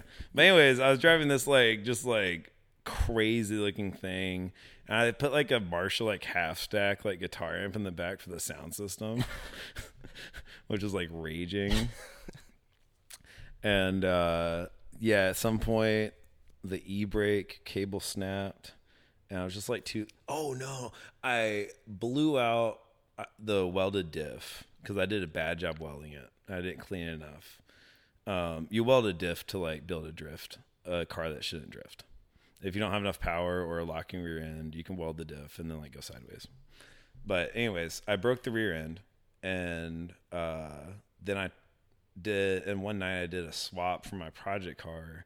And I put that rear end in my daily because it was the same Volvo. Okay. But in that like 2 a.m. haze, I was like, screw it. I'm just cutting the e brake cable. so like now I'm driving around this manual Volvo without an e brake, and then my starter goes out, so I have to push start it. so I can't park on a hill because I don't have an e brake cable. Well, can you leave it in gear? yeah, but You turn the wheels, find a curb. yeah, yeah, yeah. But if you're like parking, like, I mean, if you think about like the reality of living in that situation, Yeah, yeah, like yeah. if you're like parking in a parking lot on a slope or something, you're like, you know, so basically I have to try to park like on something that's not too steep. You know, so like I leave the dealership every day in my suit, and then I go out to the parking lot, and everything's completely flat around that dealership. Yeah. And then I have to like literally like push start my car in the parking lot, like running beside it, and then jump in and drop the clutch every day to get it started. Um, I, and like I totally decided to do this myself, right? Like, yeah, I could have spent some money on like getting a starter and an e-brake cable, but I was just kind of like enjoying driving this like complete, like ultra like ratted out thing while I was like selling like Infinitis. Uh, um, that I actually that happened to me in college too. Mm. For six months, six months I drove around in Zuzu Impulse '91 with no starter. Yeah, you've lived a life, dude, I lived a love- life, Tell and, me like- everything. I oh love that. shoot! Okay, well, um, gas stations are all flat. And you, you're kind of supposed to turn your car off. So sometimes I'd leave it on, but Yeah. other times, like if I, and it depends. Where you were got- you living? Michigan. How strict are they up there about that stuff? Oh no, it's fine. Okay, Yeah. I know like Jersey and stuff. They'll like get you. Oh yeah, no, no. We um, so I would leave it on sometimes, but sometimes I'm like, you know, I'll do what I'm supposed to do and turn it off. But then you gotta know what pump you're at and make sure you don't get blocked in and have like the clear runway, so to speak. Yeah, yeah, yeah. Yeah. I, I, and then I went to a friend's wedding once. I remember like is is this grass parking lot and like oh, I can't park I can't push in grass. But there's this little tiny knoll like in the in the corner and you're like you force yourself up against this tree so you gotta get you know what I mean? oh yeah. Yeah. The the way you start. The way you look at the train. Yeah. And I, so you know the Isuzu Impulse, you know what that Yeah, yeah, yeah. So it's like a it's a four door car. I mean a, a four seater, but two doors and it's small. It's got Yeah. that ha- hatch on the back. Well, this is back in college in my um, BMX days. So like, I invited two new friends to, to go to a skate park with me. Me and my buddy Andy Pulling.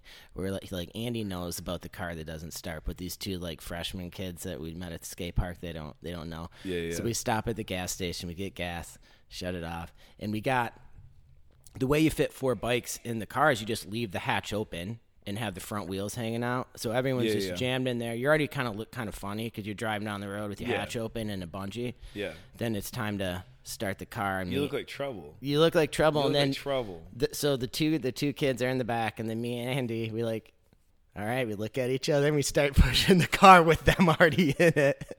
Pop the clutch, and these poor kids, they're like, "Oh my, what did we get ourselves into?" you know?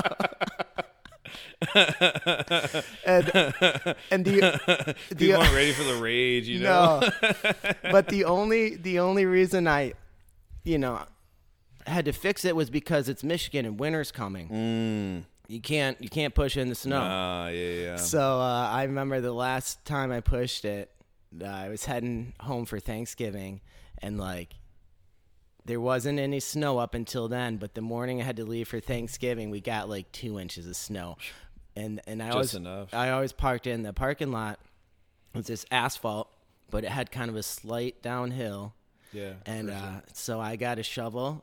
And I made myself. you made yourself a I runaway. made myself a runway with two tracks, and I and I cleared it all the way to the drain because after the drain starts going back uphill. Oh, and I'm like, Oh, and I can't if I if I don't make this, like I got one shot at this, and if I don't make it, I can't push it back uphill to start again. Yeah, and got like one shot. everyone's already bailed out of college because they've already left for for Thanksgiving. opportunity comes once in a lifetime. Yeah, and I'm like, I got one shot, and it's like if I don't get this, I'm I'm missing Thanksgiving this year.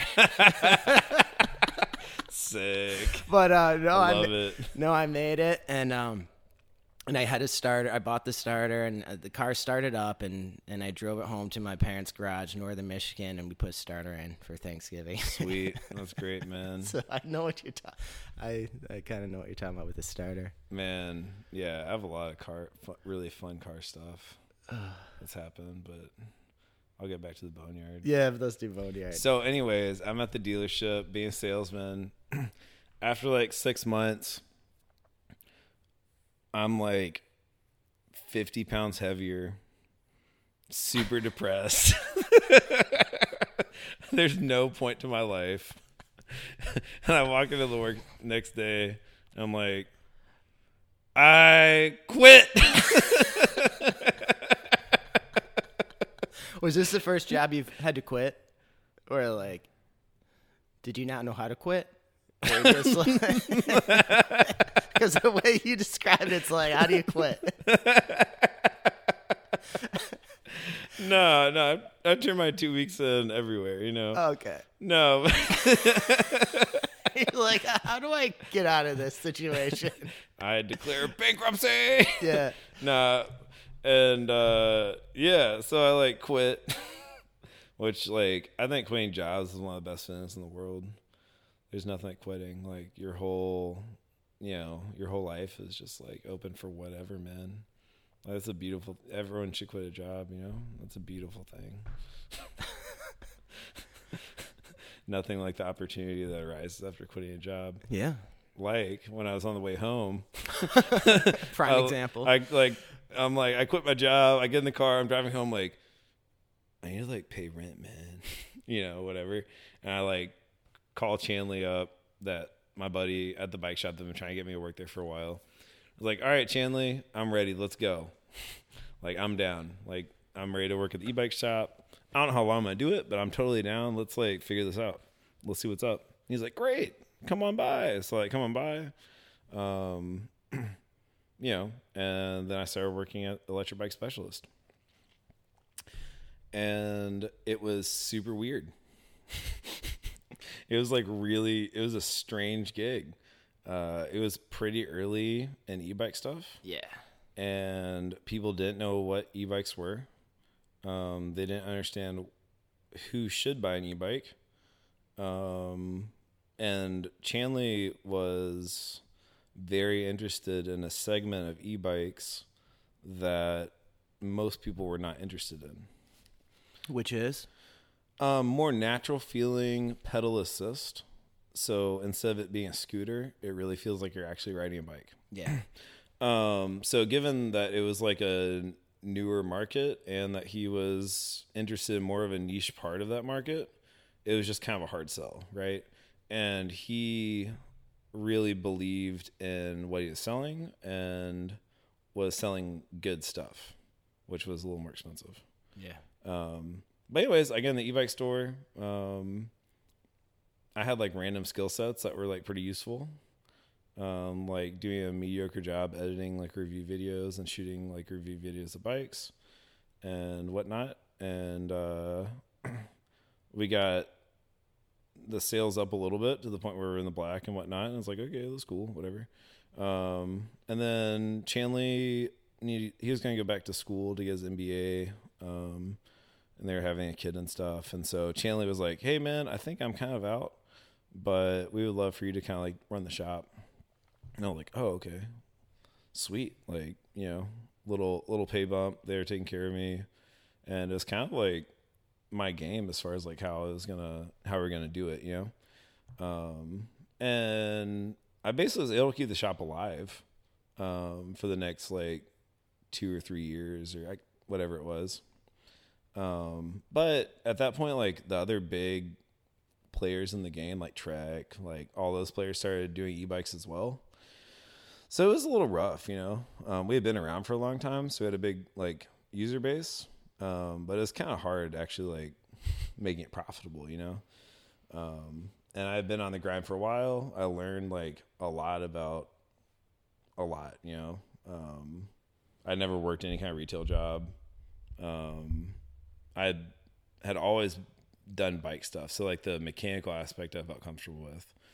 Um, but the business side was like that was like super intriguing and really helpful to have someone be like do this. Good luck. You know like having the opportunity to do that is like pretty sick. Yeah. Um and him giving me the chance to do that was awesome. But after a few years it was just like i've been doing the same thing every day like i'm sure someone else probably could have done a better job and made it profitable and like done something with it but that wasn't me. I was able to get it working to the point where like we weren't losing money. And I approached the family. I was like, "Hey guys, I feel like I've done my thing here. I probably don't have much else to offer. I should probably find something else to do where I can like progress and like learn stuff, you know, that kind of thing." And they basically came back and were like, "Well, how about we just give you like half the business and you stay and see what you can do?" And I was like, "Are you serious? Like that's crazy. Like no no way, man. Like really? Like that's that's awesome. Yes." And I couldn't believe it. Like, you know. Um so then yeah, they presented me with that opportunity. I was like, "Yes, like let's run it. Let's see what we can do." At that point, I was like, "I'm opening a bar in here." like like I don't know what bike sale like I don't think I can do much on bike sales, but we are paying rent in here and I know we can sell beer. Well, were they like, well, maybe we shouldn't give you half of the business? Nah, they're me like they're like sick. Well, yeah, Chanley was like, "Oh, that's sick." Like Yeah. Chanley's like, "Let's do this." Yeah. Great. Yeah, great idea. Let's go. Like run it. I'm like, "All right, sick."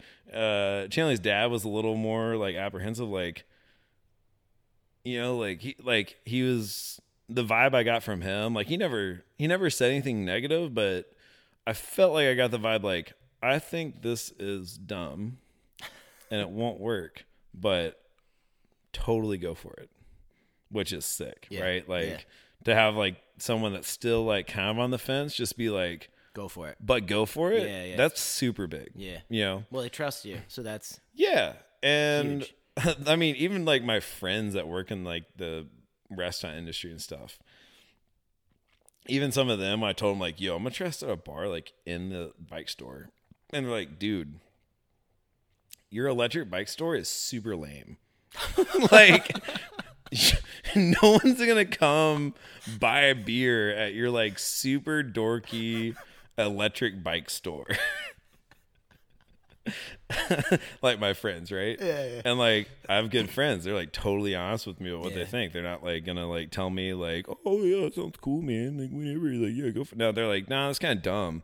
But like, if you want to try to go for it, like, what do you have to lose, really? You know. Um, and so I was like, sick. Let's like let's do this. and like I figured out like if you just do packaged beer in Chattanooga, it's like two hundred fifty dollars for a beer license, and you just get like a cooler, Yeah. and then you're a bar. Yeah.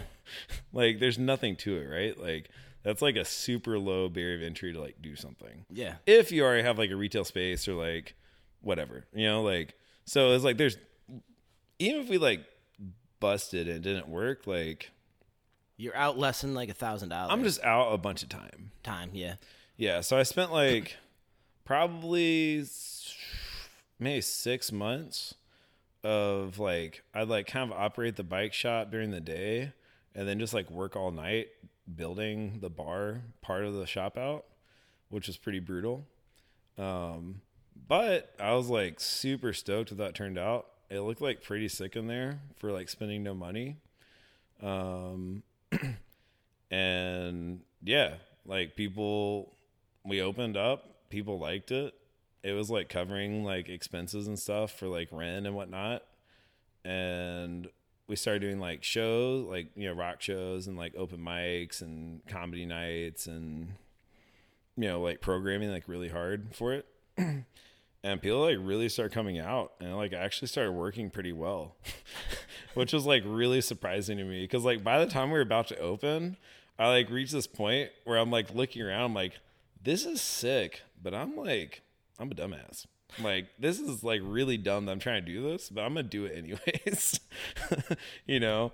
Uh and yeah when we opened it up and like things actually started like waterfalling and snowballing into like something that like worked well that was pretty crazy.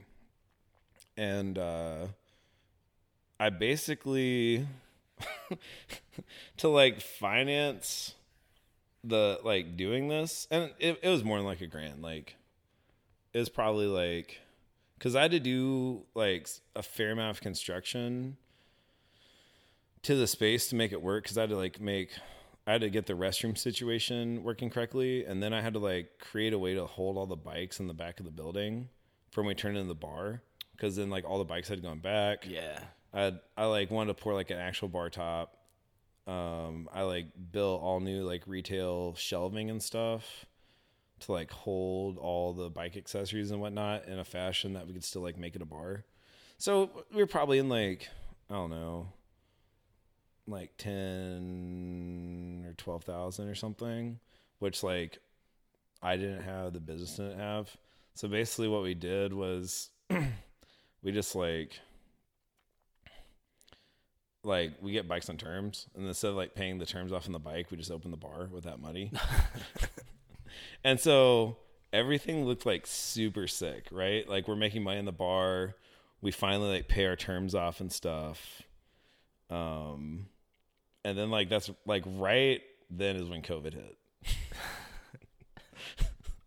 like everything's looking like like yeah. like this is actually working. I couldn't believe it. Like I was in a state of like not sleeping at all. You know, just like doing the hustle. But like you couldn't bum me out, man. Like I was like so hyped that this was actually working. Yeah, and then like right as we like got out of underwater, COVID hits. And it's just like the biggest bummer of all time, you know. um and we quickly realized that like the bike supply is going to be like very limited. So we like we probably can't do much bike stuff. The bar is obviously just like not going to happen for a while. And we reach a point where like well i think we're done.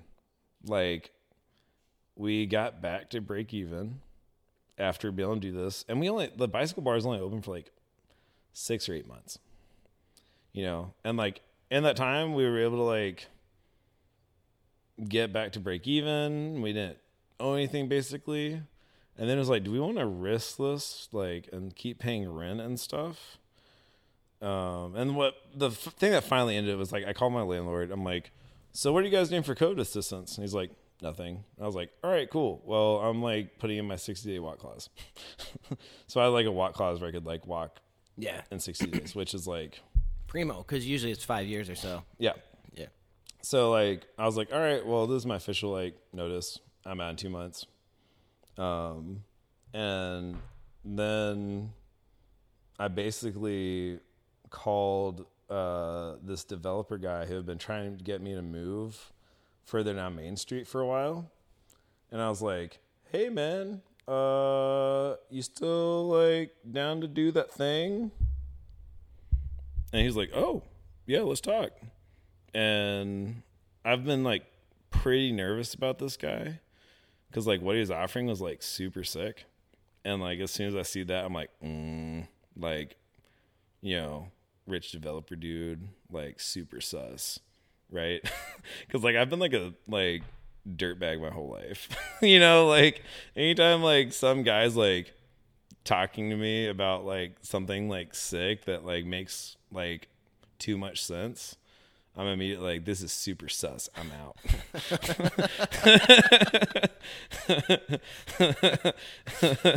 so, but I call him up and like, I start doing like a little research on him, and I realize he's working with like a couple like super tight people I know as well. So I call them like, "Yo, what's this guy's deal, man? Like, like what's up?" And they're like, "Oh, dude, like." He's like hooking us up. Like, this is crazy. I'm like, really? And they're like, yeah, dude. I'm like, all right. So I like call him up. I'm like, hey, man, let's talk. and like, I'm like, I just need somewhere to put all my bike stuff and bar stuff until your development's ready down the street. He's like, all right, I think we can do that. I'm like, if you can do that, and like we talk about like some like basic stuff, I'm down. You know? He's like, all right, cool. He's like, I have a warehouse on Station Street you can dump all your stuff in, right behind your current building. I'm like, that's perfect. Let's do that. And so like I like just like move all my stuff into what is now the boneyard. and uh yeah, which was like a hilarious thing. Like our bar top in the bicycle bar, probably like it probably weighs like six or seven hundred pounds. And like the way we moved it to the new bar was literally I called like twelve homies. I'm like, yo. I got a case of I got a 30 rack, like let's move this bar top. And we just literally walked the bar from the bicycle bar into the boneyard. Yeah. And I was like, bet. but yeah, we like move all the stuff in there and uh I'm like just kind now I'm in this mode where I'm like, all right, cool. So like developer guy is gonna get the space ready down the street eventually. I guess I have to make because like at this point, like I'm not making money. My wife's not making money. And I'm just like hanging out in this warehouse without AC or water Or windows. or windows. And I'm like, well, I guess I either have to go get a job or I can try to like hustle these bikes. so I spent like a few months just like doing like bike repair and like building up bikes and stuff. And it actually like, worked out fine. Um, and at some point, the developer dude walks by and uh, I have like some homies hanging out there, like crushing beers because I had all the beers from the bicycle bar still. We just moved it to like a bunch of residential coolers. And then you just start drinking. So we're just like, yeah, we just have like a bunch of beers and like the homies will just like come hang out in the warehouse yeah. and like, You're drinking your inventory. yeah, because like it's gonna go bad. So like we need to drink it, you know. And uh yeah, the developer guy walks in one time and there's like literally like six dudes having like a like little like rally race around the bar top in the middle of the warehouse on like skateboards and like kid children's bikes Yeah. with beers in their hands. Sounds like a good time. And like I'm super nervous. I see him walk in and there's like a bunch of people like just like riding children's bikes around with beers racing. I'm like, This is my landlord. This is my landlord. Can you guys uh I'm like, oh, oh, hey man, what's up? He's like, sick. You want to start a bar in here? So that was his idea. yeah, he's like he like just saw, like saw. I, I feel like he like probably had this planned out the whole time, and was just like playing me into like start, starting a bar in there. Were you having to pay rent to use that? Okay, no. so it was it was legitimate. Like that was your storage space while he's getting Yeah, the while other he's getting the building. other spot ready. Yeah, yeah, ready. And then like Yeah. basically like all his loan stuff during COVID Yeah, got super messed up. yeah, So he what what happened was he realized like, oh man, like I have like three people on the hook to do this and it's not happening. yeah. So he basically is like being a super tight guy and just like taking care of us by letting us do a bar in the space, right? So yeah, he like walks in, like all my like friends are just being like idiots, right? Just being like super dumb, like you know, children. And he like I just like it's just like that's so sick that he is like sees that. I don't really know him that well. And like we can have it a plan down the street, but like there's no plan here, right? Yeah. And he's just like, Would you want to start a bar in here? I'm like, Yeah, that'd be sick. you know?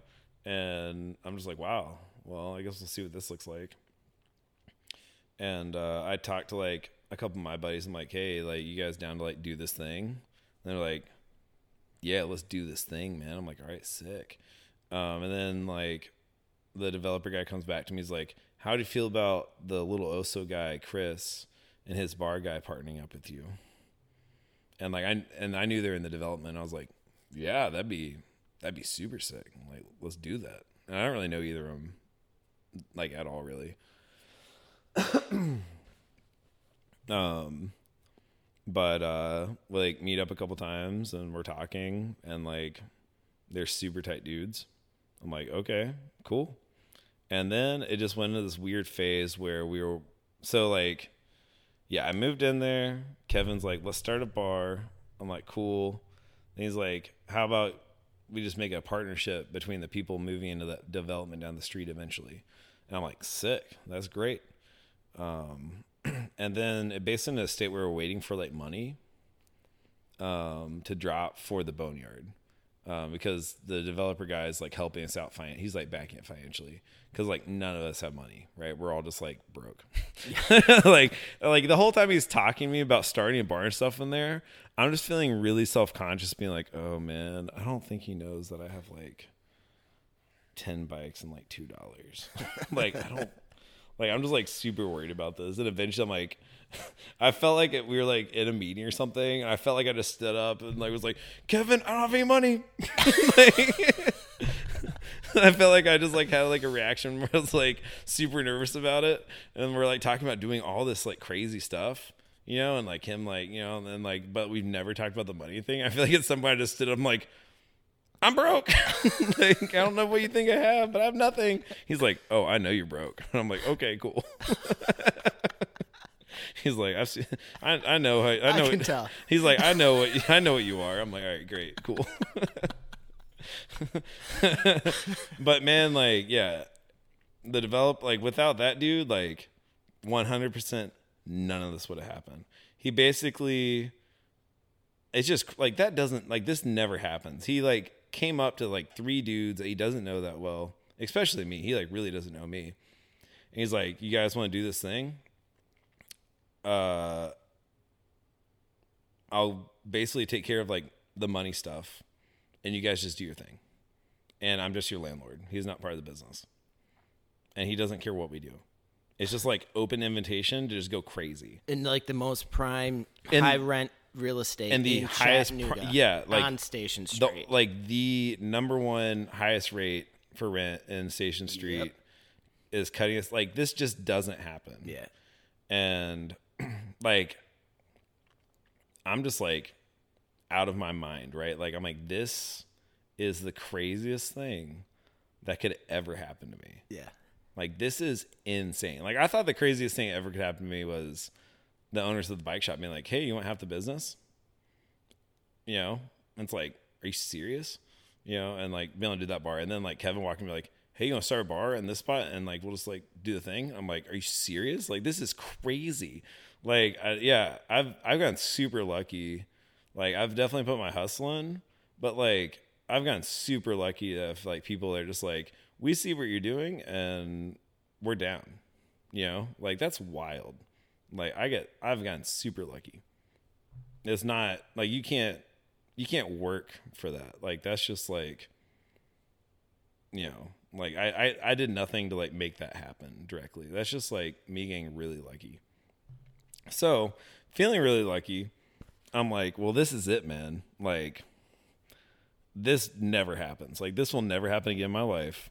We're gonna do like the craziest thing ever. I'm gonna like put every effort I have into making this like the wildest place and the sickest spot of all time. you know, like Yeah. that's what I'm thinking in my mind. I'm like, this is it, dude. It's like, like one chance. yeah. Like this is one chance to just like rock it. Like, you know, this is it. I got one chance to do this. Like in my mind, I'm like, and like it's really, anyways, yeah. Like I want chance to do this thing, and so we're waiting on the money to drop to be able to do that, right? But like at this point, I'm already like hundred percent in, like ready to do it, and I have no money personally. So I'm just like driving around, just like grabbing trash and like building stuff. Cause like our financing hasn't come in and I'm already like in there. I'm like like I don't care. I'm like I'm gonna like build the whole bar with trash. and like I get into this weird state where I'm working like like no one like I'm basically there by myself with like the homies, right? Like not by myself. Like I'm there and like I have like buddies rolling by helping me out build this thing. Not affiliated with the business, just like Yeah, just friends. tight friends. Yeah. And I, I'm in this weird stage for like, I don't know, like six months where I'm just like, I don't have running water in there. I don't have like air conditioning or anything. You know, like it's like a weird spot to be when you don't have any money. Cause like, I like am like too broke to try to buy like water bottles every day. Yeah. you know, like I'm like trying to bring like water from home or whatever. Um, and then like I don't have a toilet, right? So I'm like breaking down pallets and like scavenging wood from pallets to like build stuff and just like super sweaty and gnarly. And like anytime I have to take a dump, I like have to go to the choo choo. and like the people there started to think I was literally a homeless dude Living in the living in the like warehouse. in the warehouse or something. And like the security guard tried to kick me out of the choo choo one time. Like No, I'm starting a business next. It's like, no, I'm starting a bar uh, right there. And I'm like, it's gonna be it's gonna be your competition. but yeah, it was just like a weird. I had like a piss bucket inside, Yeah. where everyone would go urinate, Yeah. and like, yeah, this is like one of the funniest things that's ever happened to me. Like, I built a little like I put like two like four by eight sheets of plywood, like just like kind of like propped up around the piss bucket. Yeah. So you know you can have your privacy. And like every night, I would go dump my piss bucket outside. In the drain or Sure. okay. and uh like and i'm like i'm dehydrated i'm haggard i'm broke you know i'm just like I'm just going crazy right but like enjoying it like this is rage this is like the most rage thing that's ever happened and uh i like get to the boneyard in the morning break down a couple pallets to like scavenge some like two by fours from the pallets to build stuff and i'm like i need to urinate and I go outside to where I left my piss bucket the night before, and someone stole it. Can't believe that. Someone stole it, man. And my buddy rolls up right then, and I'm like in the dumps. like I'm legitimately like super sad. I'm like, don't even know where to fucking pee, dude. Like this is the pits. I've never been this low in my entire life. and my buddy rolls up. He's like, Someone stole the piss bucket? I'm like, Yeah. He's like, Dude, you only have a pot to piss in. then did you laugh? and then I'm like, I think I hit rock bottom. And then he looks at me. He's like, You know who really hit rock bottom? The dude that stole your piss bucket.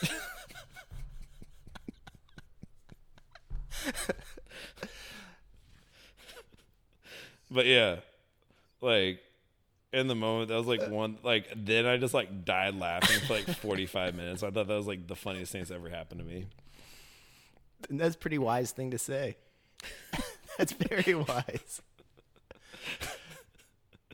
But yeah, that, that, anyways. So yeah, there's like this weird like stage of the boneyard that was like this like it felt like some like anarchy like group had like taken over this spot on Station Street and was just doing crazy stuff all the time because like as soon as like we knew that we are gonna have the space, the first thing I decided was I was gonna cut a van in half and use the back half of the van for the entrance and make the entrance on the back side of Station Street. That was like I didn't really know what all was gonna happen inside or what it was gonna look like necessarily. But I did know I was gonna get an old van, cut it in half, and you were gonna walk through a van shell to walk into the bar Which is sick. which is sick. So like, yeah, the Boneyard got a lot of hype just on the street without us doing any promotion, and I think it was literally just because we were like building crazy stuff on like the major drag of Chattanooga for like two years. Yeah. you know? And like we had like people calling the city saying that someone's starting like a junkyard like on station street. And we had like notices like hey you can't have like cars for sale or like scrap cars here. And i'm like no it's like Decor. it's decor that we're cutting up and like using for this and like we got the developer guy to like send the email back to the city saying this and Oh, so he's a heavy hitter. then the city's like, okay, yeah. you guys are good, no problem. You know, so like having that there the whole time to make this possible was like super critical. Cause like otherwise, like we would have been shut down immediately. Not because we're doing anything like wrong, but just like the general amount of rage that was happening was like too high for Station Street. You know, like if you're like taking an angle grinder and cutting vehicles in half on Station Street, that's just like not cool. Like people just aren't cool with that. There's nothing saying you can't do it, but it's just not cool. Yeah. you know. so having having the developer there to like respond for us basically and being like, no, these guys are like, you know, artists that are like creating sculptures with vehicles or whatever, right? To like in the states, like, oh, that sounds great, like great, awesome. That's like so sweet. We really want to like see what this artistry looks like or whatever. And meanwhile, we're like, like, just like, just like the whole mindset of building the boneyard was like, you can't fake like like people want to fake rage spaces that like you can tell there's like emotion behind it or whatever but like our our whole thing with the boneyard was like you can't fake actually doing it you know like people know when they walk in the boneyard that it wasn't like some like interior designer that's like sick that's like designing the stuff. Like when you walk in the boneyard, you like know that some like crazy dudes were like like just taking a sawzall and just like cutting cars in half. Like you know, uh, cuz there's like there's like a unfinishedness to it that like you know like someone that this is not their actual job is doing this. You know. So like the whole time it was like we never we tried to make it as hard as we could on ourselves. Like we if there was a hard way to do it, like we always did that at the boneyard. So there's like a weird moment for like six months where it's just like maximum rage, like unadulterated, just like rage construction, just like insane stuff, right? And then we finally got our money drop. And that's when uh Jared and Chris, the other two guys, the other two partners, really start coming in. Um, and Jared, the bar guy, is very structured and detail oriented, which is the exact opposite of me. And it was super critical to have his brain in there structuring like the actual build up process. because that gave me a playground to like build stuff in, you know. Um, so that was like really critical, and it, you know, it was still like rage building, but on a schedule and like controlled and like material Monday, you know, this Tuesday, this Wednesday, this Thursday, and that let me be able to go like, "Bah!" you know, building stuff, but still like keeping on schedule. So that was really critical, and we like started getting like a really good swing of things with Jared scheduling and like my like crazy, and Chris being there to help some. Um, and then I broke my ankle. and Jared and Chris haven't really the other two business partners like haven't really built much stuff. Like I'm definitely the construction guy of the boneyard. And it was pretty terrifying. As soon as I broke my ankle, I was just like this throws like because we had a grace period for rent where we don't have to pay rent yet, right?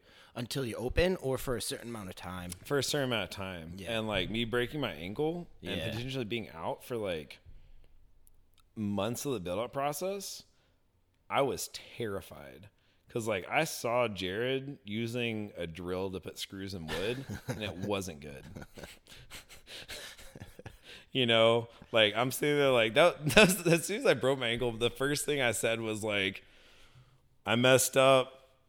I can't work, man. I have to be able to work. Oh, I messed up. I just like kept repeating that over and over. Like as soon as I like got hurt On the was- trail. Like on the- actually on, the trail. That was like yeah. I was just like laying on the ground like oh no, Yeah. oh no, because like I've been in this whole process of like just like that like rage build like Yeah. nonstop, and then like breaking the ankle and then just being like oh no, this is like really really really bad. Like I have to work right now. Like I cannot take a break from working. And like Jared still had his day job at this point. and I like called Jared and Chris. I'm like, "Yo, dudes, I broke my ankle. Like we're in trouble." And like that day, Jared like quit his day job, and like it's all right. Let's go.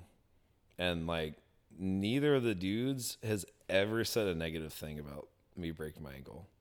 Like there was like zero negativity. It was just like full on like, all right, dude, that's the situation. Let's go. Let's do this. And like for two dudes who like I didn't know before being business partners with them, like I think that's pretty rare. Like that's wild that two dudes are just like, all right, man, that's the situation. We're gonna take care of you. Let's just do this. Like that's awesome.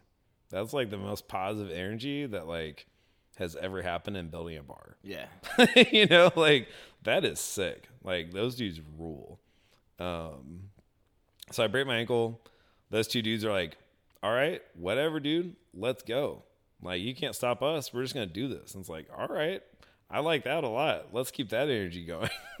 so, uh, yeah, basically, like I'm like sitting in a wheelchair, like teaching them how to like cut wood, and like I'm just like like the first thing we were doing, I was like building this like booths that have like pallet wood on the inside and like these like school bus seats I ripped out of the school bus in Cleveland to make these like pretty like trendy like cool looking booth things. You've you've seen them. Yeah, yeah. And uh that like that, I was doing that while I broke my ankle. So that was like the project we were in. So I'm just like sitting like in a chair just being like trying to and like it's it's like pretty difficult stuff relatively speaking because like i while i was framing up the walls that split these booths it's basically like four sets of booths and they're all like enclosed they're all walled off from each other like actual studded walls with like ceilings and stuff with one open face and while I was framing the walls, I just had a wild hair. I was like, I'm just gonna go down to like Restore and get a bunch of like weird looking windows and just like frame them in here.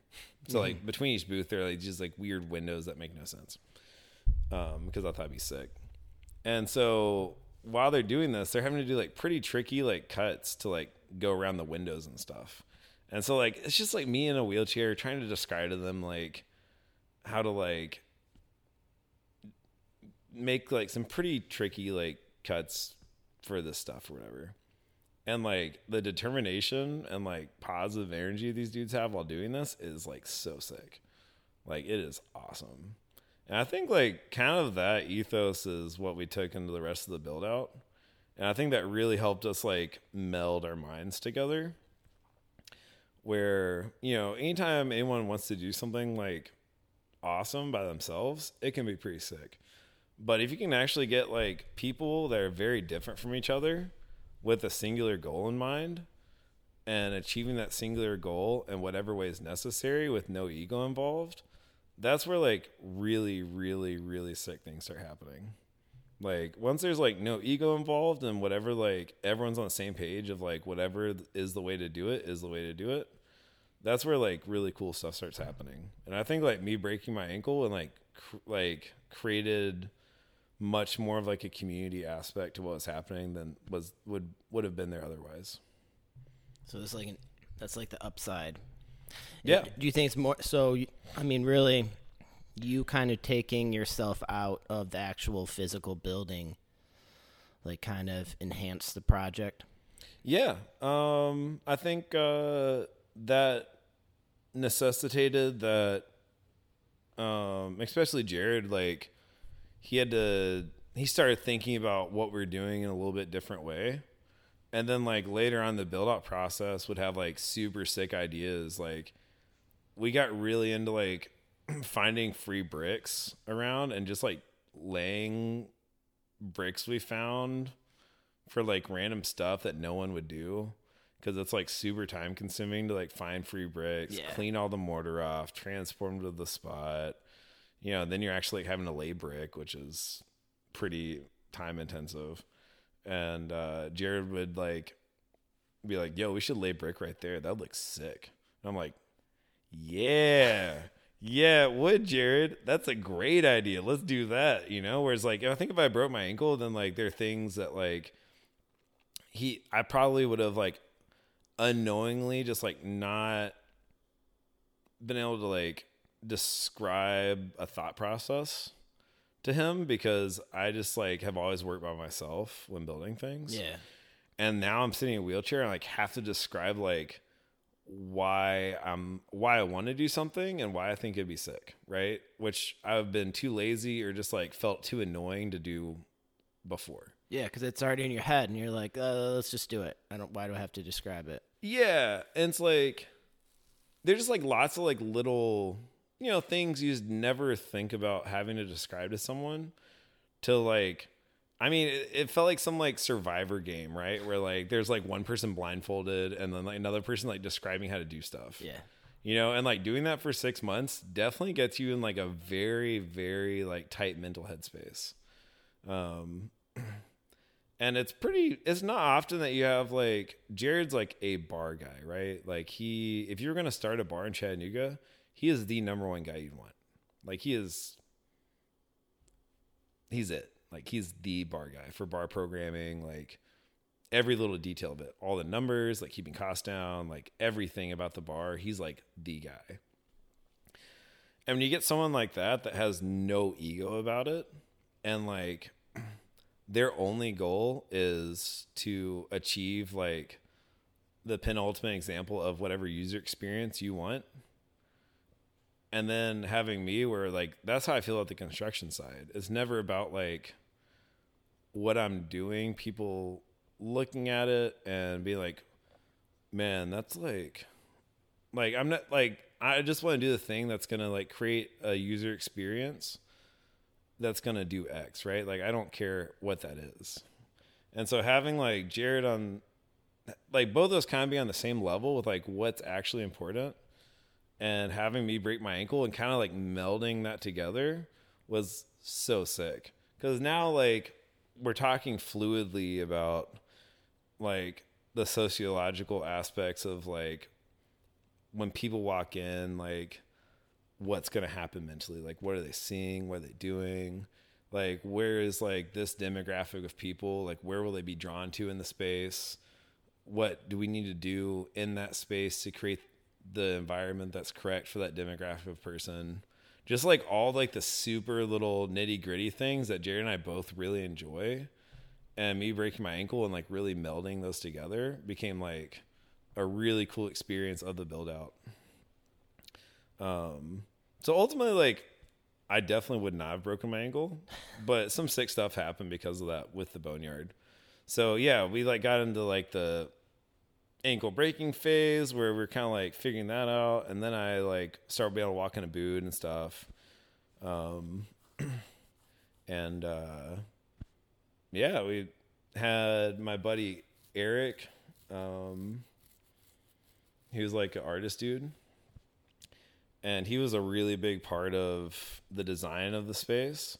And like I did a very similar thing with him um as far as a conversation about like what the space was and what it needed to be and like how to achieve that like way before I broke my ankle. So like Eric and I started hanging out uh at the boneyard like right when we first moved in there.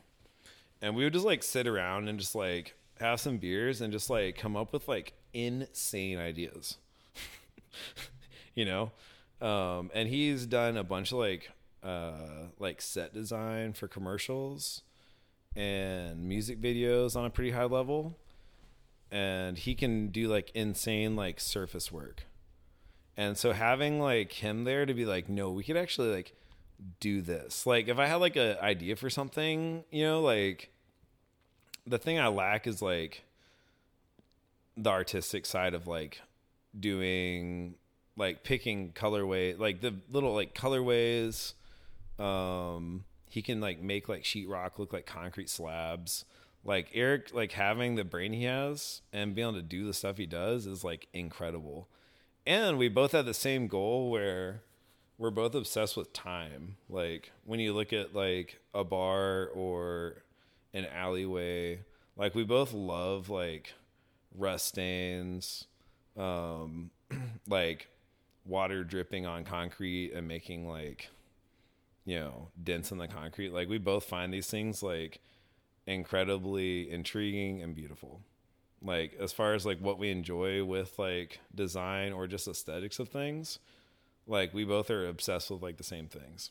So like when we're like spitballing ideas and stuff you know it's just like it gets so like micro down to like yeah let's have like sheet metal over there. And then eric's like yeah i'll put like rust stains like coming from these points. So it looks like the water's been dripping down. You know, just like that kind of like super micro stuff that I don't think many people have the like ability to think about like Eric does. Yeah. And like no one has an Eric there when they're building a bar out to like have that mind of things, you know. So Eric being there and like and he yeah, he did so much stuff. He like the fabric stuff behind the back bar it took him like probably a month of so behind behind our bar there is a massive fabric piece that's probably like 16 by 30 feet or 40 feet. And it is a chain link fence that has bed sheets basically cut and tied onto the chain link fence in this like insane swoopy pattern. And it's probably like 10,000 pieces of fabric that this guy like cut into like two and a half by like 12 inch strips and like tied into this pattern that he designed. And it's just like insane stuff like that. Like no one does that. And like, yeah, uh, yeah. So Eric, I also want to make sure like he is a big factor in this. And he had like the idea to do the garage door, uh, uh, back bar. So our liquor shelving behind the bar is stored behind these like roll down garage shop doors. Um, but then also like Eric having the open mind, like that's his idea. But him being open to like spitballing and like I really wanted to put like uh, white and black, like '90s looking like tile behind the liquor shelving, and like him being down to be like, "Yo, that is a sick idea. Let's do that."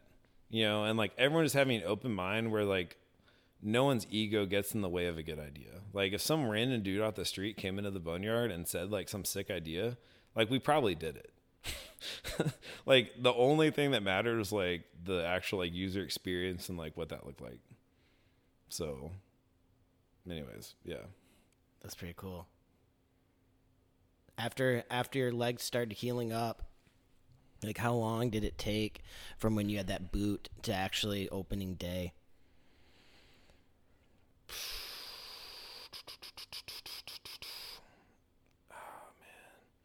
My brain is like so You've been working a lot. warped mentally, time wise. Uh, maybe six months, I guess. Four months, uh, something. Pretty long time. What was what was your thoughts going into opening day and like were you nervous? Were you like pretty confident this is gonna be good? And like how has it been since you've been open for a week or two? Um, it didn't. I mean, I I still don't feel like we're actually open yet. like, I mean, now, now I do. The past like week I have, but I mean, like when we're doing our soft and stuff, like there's so much stuff I'm still trying to like build in there that like my mind's still kind of stuck on that stuff. Um, which like really doesn't matter. Like at the end of the day, like like it doesn't matter at all and like that's the only thing that matters to me you know it's like Yeah. like i know that no one cares if they look up and there's like a busted out tube tv with a light bulb in it but for me that's like it has to happen and there have to be 20 of them you know and like i have to pick them off the street and like take them apart and remove the guts and make a fake screen that looks like it's busted out and then wire up the light bulb inside and I have to like get cable and tie the TV from the ceiling in the exact right angle so it looks just right. And no one cares. But I think they do care subconsciously. Yeah. so I mean like for me my brain's still kind of stuck on like a million little things like that and some big stuff that I'm trying to make happen. So like my brain's still definitely kind of stuck in that mode. So it felt really it felt unreal that we were actually open. Like we did our soft opening, which was like insane. Grand opening was insane. And like we've been pretty busy. The first week was insane. Um, and now it's like, okay, we're actually open. The crowd is basically exactly what we hoped for. It's a really big mix of people, which is we're on Station Street. We know we're to have lots of people from different walks of life, right? Like, and the whole time we were building, that was a big aspect of how we were building it to try to accommodate the widest user group of people we could. Um, and so far, it's like working like comedically to plan. Like the different spaces inside, like we have like some different zones, like front patio, back patio, a couple different seating areas inside, big standing room inside. And so far, it's actually working out like we hoped it would, as far as like how people are dispersing and using the space. We've had like no issues. We had no real issues with like people getting fights or like anything bad. Like we we've kicked like I think we kicked one girl out because she fell asleep. and like yeah. she was really not happy about being kicked out. Yeah. Like I think like I know that those people are like big rock climbers and outdoors people. So it's totally possible she like literally like wasn't drunk and just fell asleep. Cuz like she was like yeah, I th- like she may have actually not been drunk at all. But she's like I only had like one beer. I'm like, "Yeah, but you fell asleep. You're at the bar. You you got you, you know, you got to go. Like if you fall asleep at a bar, like you should probably leave." Yeah, because someone that's not sleeping wants that spot. Yeah, well, just like you know, it also like if you're at a bar and you're surrounded by people drinking and you're asleep, like it's not a good look. Like, like it looks like you like It is not a good look. are like blackout drunk. Like it doesn't matter if you're asleep or not. Like even just mentally for the people around you, it's just not a good look to look like someone passed out, blackout drunk at a bar.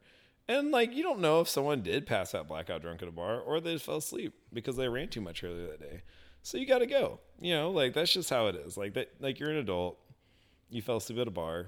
It's time to go home and go sleep sleep. You know, like Yeah. you it'd be better for you if you went home and went to sleep.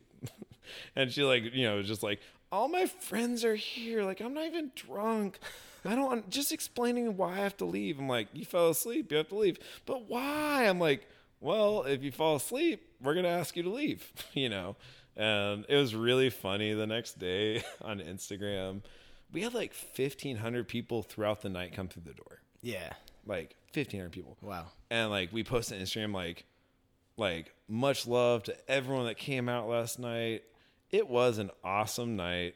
Like no drama, like amazing because we're so scared, right? We're like we're on this main drag Yeah. with a big space like this is super scary liability wise and like just like protecting everyone inside and like our biggest night happened everything ran smoothly and we were like just super stoked you know like yes and then like the next day like we post that and then we get a response from that person we kicked out and they wrote like no drama dot dot dot beg to differ dot dot dot.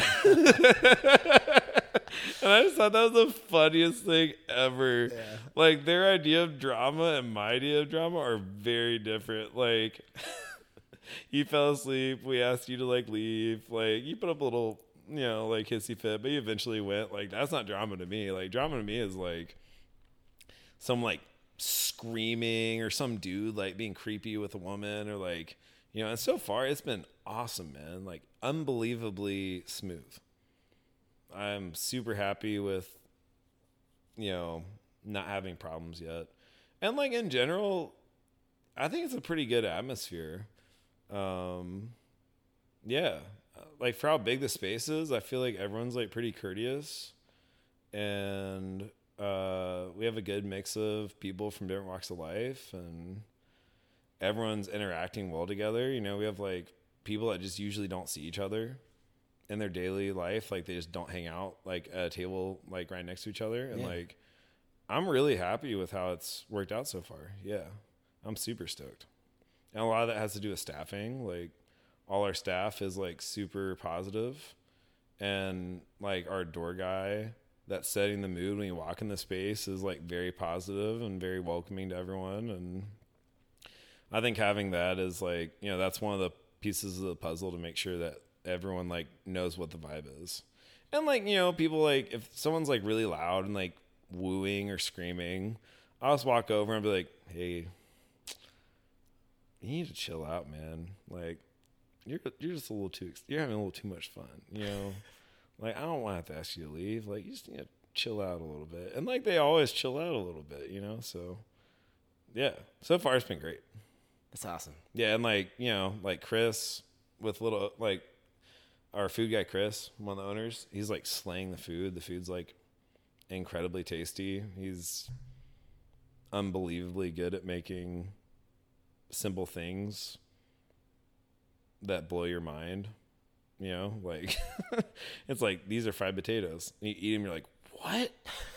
Chris, how'd you do this? Like, why is this so good? He has this cheeseburger fried rice that like everyone thinks it's like a cheeseburger, and then they get it and it's fried rice, and it like is like incredibly tasty, and like it's just a weird combo, right? Like cheeseburger fried rice. It's so good.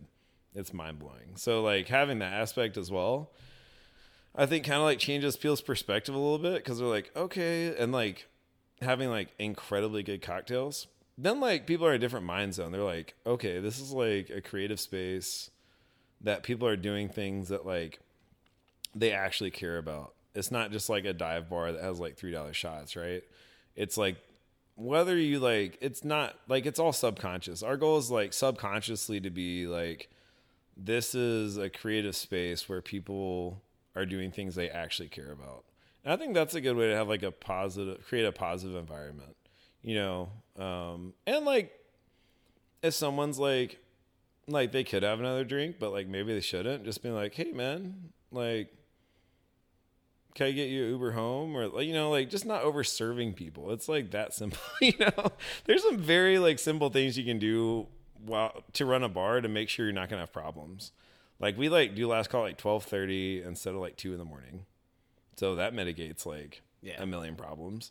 And then like if someone's like had a little too much to drink or whatever, or like before they get there, just like cut them off. Like it's just that easy. Like if if someone like sh- shouldn't have another drink, like it's not worth making like three dollars and like them having a bad time in the morning or that night. You know, it's like just be responsible and like help people out. You know, like especially like if I have a buddy I know he works like early in the morning, it's if he has to work at five in the morning, it's ten. I'm like, yo, just go home, dude. You know, like you don't need to do this. like this is a like you're having like a little bit of fun right now, but it's not worth it, man. Like just go home. And if they choose to stay there, then that's their fault. But you know, I did my thing. So I think just like having that mindset is important, you know? It's like running a bar is very difficult. And I have no clue how to do that, and that's why Jared's there. you know, like Jared is like bar god. Like I'm I'm there, I'm just like plunging the toilet and like you know, like stocking beer and just like making sure everyone's having a good time and not getting in trouble. Like Jared's the bar maestro, so that that frees me up a, a little bit to like get the vibe right. I think Yeah. so because I don't know how to run a bar at all. Well, you're for not knowing how, it seems like you're doing pretty good. That's because Jared's there. if I tried to do this, it would be terrible. It'd probably be awful, man. Like it would not run nearly as smoothly as it does. Like, yeah, that, that's why it looks like I know I run bar because Jared's there and Chris is there doing food. Like, you know, like I don't know how to run a bar, but it looks like I do because I don't. I don't have to do that. I just do what they tell me to do. I'm like, sick, That's sweet. great. Like, let's do that. Whatever you guys need, let's just do that thing. So, yeah. So one one thing, a little segue. One thing you do know how to do is uh, sing opera. Is this true? Yeah. Yeah, I spent a large portion of my life doing uh, vocal performance stuff. So, I mean, at this point, I'm not practiced anymore. But it is one of those weird things that friends like to bring up. Yeah. You know, it's like we're hanging out, someone nudes in the fold, and we're just hanging out, or whatever. And it's like one of those like weird, funny things to talk about. it's like, hey, I bet Lewis will see you some opera. Yeah. You know, like you should you should try to get him to see some opera, dude. so that that's always pretty funny. But uh, yeah, I spent a large portion of my life uh, singing Italian arias and, and choir and singing in mid a cappella groups in the 2000s when that was like super cool. Was this was this like a job? Did you get paid for it or No. No, just for fun. No. Right No. on. I mean, I guess I like got scholarships for college when I went there very briefly Yeah. to college before I dropped out like six times. Yeah. but uh, yeah, it's really. Do you remember like the 2000s, like acapella? Like there were like singing shows that were acapella based, and like TV shows had weird. Like musical numbers that were like acapella. Do you remember those? Not really. Not no, really. but that's It was a whole thing for a little bit. It was really strange. yeah. And I was like in high school riding that pop. So I was like a super weirdo. You're like into it. Yeah. Oh, I was way into it. Yeah. Yeah. Like a lot of my friends I sang with got on some NBC show with their acapella group. Wow. Yeah. Like right after I dipped out. It was like I dipped out and then like I saw all my buddies on NBC. I'm like, that's crazy. like that is super weird. then they saw you on YouTube flying down Lookout Mountain. Yeah, well, yeah, people's perception of me is like really weird because like some of my friends like from way back in the day like knew me doing acapella Yeah. stuff, but like I was also like mountain biking stuff, and they seemed like a, they get like shot a video of me like going down lookout or whatever. Like, I hope Lewis is doing okay. Yeah. like, I hope this dude isn't like just completely losing it. Yeah. You know, and then like for a long like in that period of my life, everyone just knew me as this like dirtbag, just like skating's it. Like he's not looking at his future at all.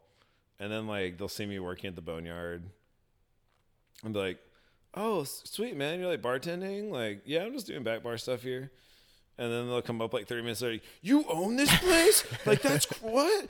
Uh, like how- did this happen?" And it's like, I mean, it's crazy how it happened. I'm not gonna go into the full thing because it's already taking like three hours today to like halfway do that. but yeah, it feels feels like yeah, it, it's weird. It's a weird life to live so far, you know. Yeah. So, but uh, yeah, the singing opera thing is is a great party trick. Well, do you want to um, wrap this up with uh, an outro of a um, opera song? Is that what it's called? Opera song? I guess a aria Are you? probably or something, you know. Yeah, do you want to give us a little number? Yeah. How would you feel about me just grabbing an acoustic? Oh, I love that. and Let just me- doing a little bit of that instead. sure. Actually, Yeah, that's fine. is that cool? Yeah, let's grab it. All right.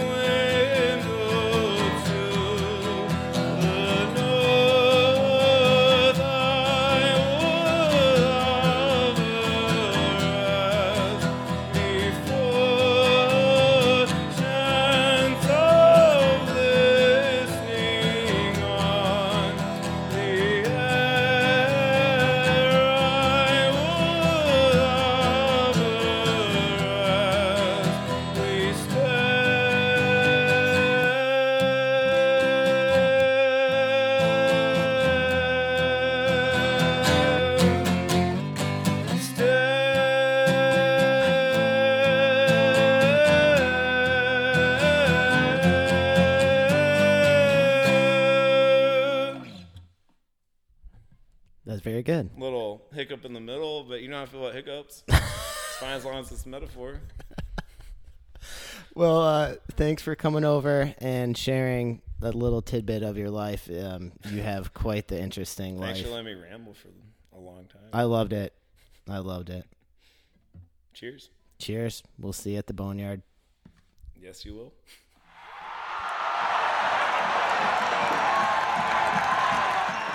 And there you have it, Lewis Armistead. Hope you enjoyed the conversation as much as I had having it. Uh, if you enjoyed this conversation and like this podcast, please leave me a five star rating on Apple Podcast. And most importantly, just tell your friends. Word of mouth is huge in this wonderful small city that we live in. Bye.